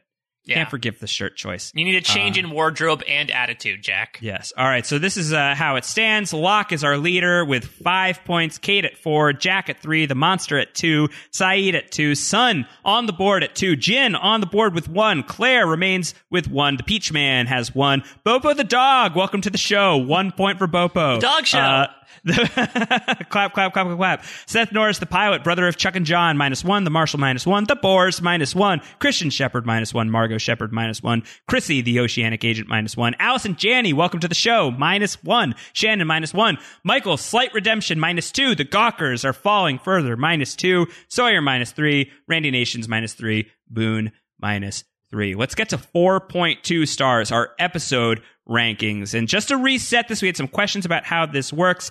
This is how it works. On a scale of 0 to 4.2, we are asking you to rate every episode of Lost alongside with us. I will give a rating. Mike will give a rating. We will then average our listeners who have submitted their ratings as a third data point. And then we will combine those three points, my point, Mike's point, and the audience score for our final official average score. Does that make sense, Mike? Yeah, it does from my perspective. Okay, hopefully it makes sense for your perspective as well. We have been getting a lot of people who've been sending in their 4.2 star rankings of each episode of Lost. Uh, we will not lock in the final tally for the first season of Lost until we finish the first season. So even though we are through uh, the House of the Rising Sun, you can still send your ratings in. This is a flexible document until we are past the finale of season one. Uh, so why don't we start, Mike? with where we are ranking the House of the Rising Sun. Uh, why don't you go first? How does this episode stack up for you on a scale of zero to 4.2? Yeah, I'm surprise, surprise. If you have not been listening to the past three hours, I'm very high on this episode, much like Charlie until Locke took those drugs away. I'm giving it a 3.8. There's a lot of really great stuff in there. We found a lot out about the Jin and Sun relationship. All the flashback scenes I think are super interesting in their various ways you know, definitely bolstered by two fantastic performances. Big twist in Sun speaking English. We get the uh, the big cave beach schism. Charlie starts to give into sobriety. I dock some points because of the uh, because you know some some of the Jack Kate stuff we talked about is not great, and you know compared to Walkabout Pilot and White Rabbit, this is a great episode of Lost, but those are legendary episodes. So Yeah. by comparison, three point eight I think is still a pretty lofty score. Yeah, I had uh in my original thinking of the early episodes of Lost, I think I had this behind Tabula Rasa and having reviewed both of them so quickly after one another, I think this is a better episode than Tabula Rasa. So originally I was going to have them about the same. I I rated Tabula Rasa 3.5. I was going to do the same for House of the Rising Sun. I think I'm going to go 3.6 uh with House of the Rising Sun. Uh, I think this is a really good episode of Lost. I think almost every episode of Lost is a really good episode of Lost. Uh, so this is like a basic score that I will probably be uh, slapping onto most episodes of Lost. I, w- I would guess, uh, but I will I will put three point six on it. Uh, I think it's it's better than I remembered. Uh, and that that moment where where Sun reveals that she speaks English is still such a great moment. Um, the audience average, as it currently stands, people who have submitted their scores for House of the Rising Sun, three point four, uh, which combined with- 3.4? Three point bore on the floor, uh, which combined with Mike's score and my score gets us to 3.59 stars. Uh, so this is the current ranking of five episodes of Lost if we're combining the pilot. In fifth, uh, Tabula Rasa is is bringing up the rear with 3.4. Uh, in fourth, House of the Rising Sun with 3.59. In third, White Rabbit with 3.97. In second, The Pilot 4.12. And in first place, Walkabout with 4.16. That is the current down the hatch ranking of the episodes of Lost, which is something we are tracking throughout down the hatch to get the most scientifically decided upon episode rankings of Lost in the history of time. There's that son of a scientist coming out. Yeah, I told you. I told you. All right. So, how did we do on time? Did we go did we go under 108 minutes finally? No, we did not go under 108 minutes. Okay. Well, good news, Mike Bloom. Uh, we're revamping the rules. Woo! We're revamping the rules. We had a great suggestion from a bunch of people over the past few weeks. Uh, but it was it was a great articulation from Elise Demeter who wrote into us with uh, with a suggested rule change that we're gonna we're gonna implement from from this point forward unless it causes a riot.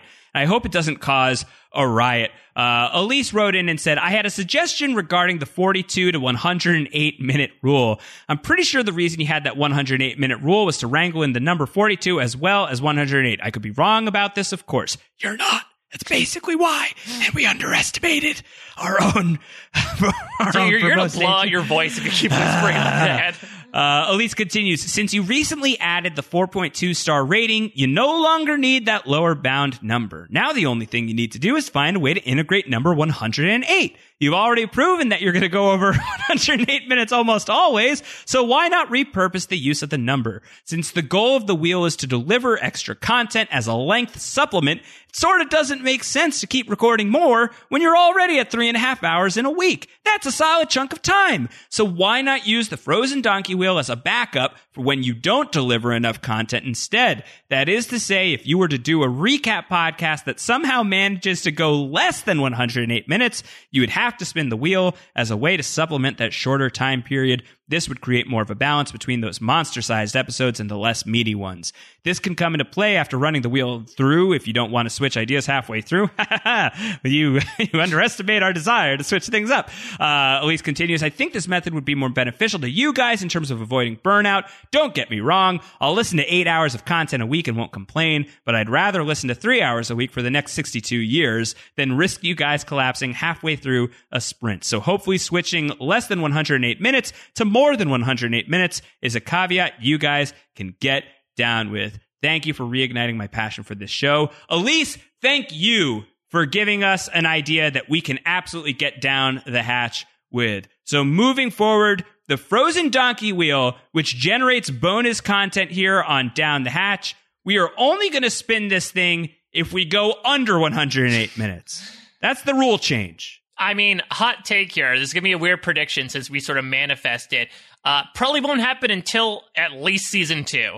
I would say. I hope so. I hope so. Listen, we are having a blast doing this podcast, but we're obviously going very long on these podcasts. And I think at least for the early going, as we're establishing some takes on these characters, that's going to be the case. Right. We cannot burn out. We need to survive, live together, die alone, and all of that. So I think we're going to take this suggestion. The new promise is if we go under 108 minutes, there will be consequences. But I think we're going to be hitting close to two hours at the very least, almost every time for the foreseeable future. So we are going to graciously accept this suggestion. Please do not riot. Please do not at us about this. Uh, this is something that we wholeheartedly believe in and we believe will be the best way to get you the best content moving forward here on Down the Hatch. Speaking of foreseeable future, Josh, what do we have coming up next? All right, here's what we got coming up next: the Moth, uh, the Charlie Ooh, great. Base. When Charlie goes and does like a storytelling competition, right? Uh huh. That's right. yeah, he's got some comedy uh, coming our way in the Moth. Uh, very light episode of Lost coming up. September 27th is when it is going to be dropping in your feed. Get us your feedback by September 24th in the morning, please. You can send that our way on Twitter, making sure you're tagging at post show recaps. I'm at Rand Howard. Mike is at a Mike Bloom type. You can also email us. That is definitely our preference. Down the hatch at post show recaps. Dot com. Subscribe if you have not done so already. Postshowrecaps.com slash down the hatch is our Apple feed, but you can find us on your podcast app of choice. Your ratings and reviews greatly appreciated. Folks, 922, the 15 year anniversary of Lost. This Sunday, we certainly hope you will find some wonderful way of celebrating. We would like to hear how you celebrated Lost. Let us know uh, what your 922 celebration plans were uh, or will be as you are listening to this potentially, and we will talk about that in our recap of The Moth. Mike Bloom, what else is going on? Uh, well, speaking of other island based shows, Survivor is barreling down like a Jin into a Michael. And Josh and I had the privilege of going out to Fiji earlier this year. We have provided ample amounts of coverage in the form of my articles and Josh's podcast for Parade Magazine and Rob has a podcast, uh, respectively. So if you have not dived into that material yet, uh, it's a group of castaways to almost rival the Oceanic crew in terms of diversity in stories and excited personalities. So be sure to check all that out. At the time we're going to be talking next, Josh, the next podcast that releases is going to be post Survivor premiere. So we'll be living on two different islands right now. We will be indeed living on different islands. So make sure that you're following all of that coverage. We still got Succession coverage here on post show recap. So if you're watching Succession, make sure you are listening to that podcast that Emily Fox and I are doing. And we are just around the corner from some new fall TV shows, uh, or returning fall TV shows, I should say. Some podcasts that are familiar to post show recaps listeners uh, that will be returning in the near future. Our Walking Dead coverage is right around the bend. Uh, our Mr. Robot coverage of the final season also right around the bend. Uh, if you are not currently catching back up on Mr. Robot, I recommend you do so. Complicated show you're going to want to feel freshened up before the final season. Or if you've never seen it, now's a great time to go and binge those three seasons. Antonio Mazzaro and I are going to be podcasting about that. Jessica Leese and I are going to be podcasting about The Walking Dead season 10 uh, when season 10 returns. They both return on the same night. So post show recap's about to get very, very busy here in just a little while. As for Mike and I, That's going to do it for today. Look around you. Look down the bar from you at the faces that you see.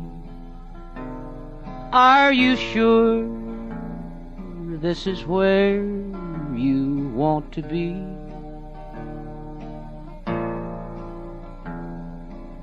These are your friends, but are they real friends? Do they love you as much as me? Are you sure this is where you want?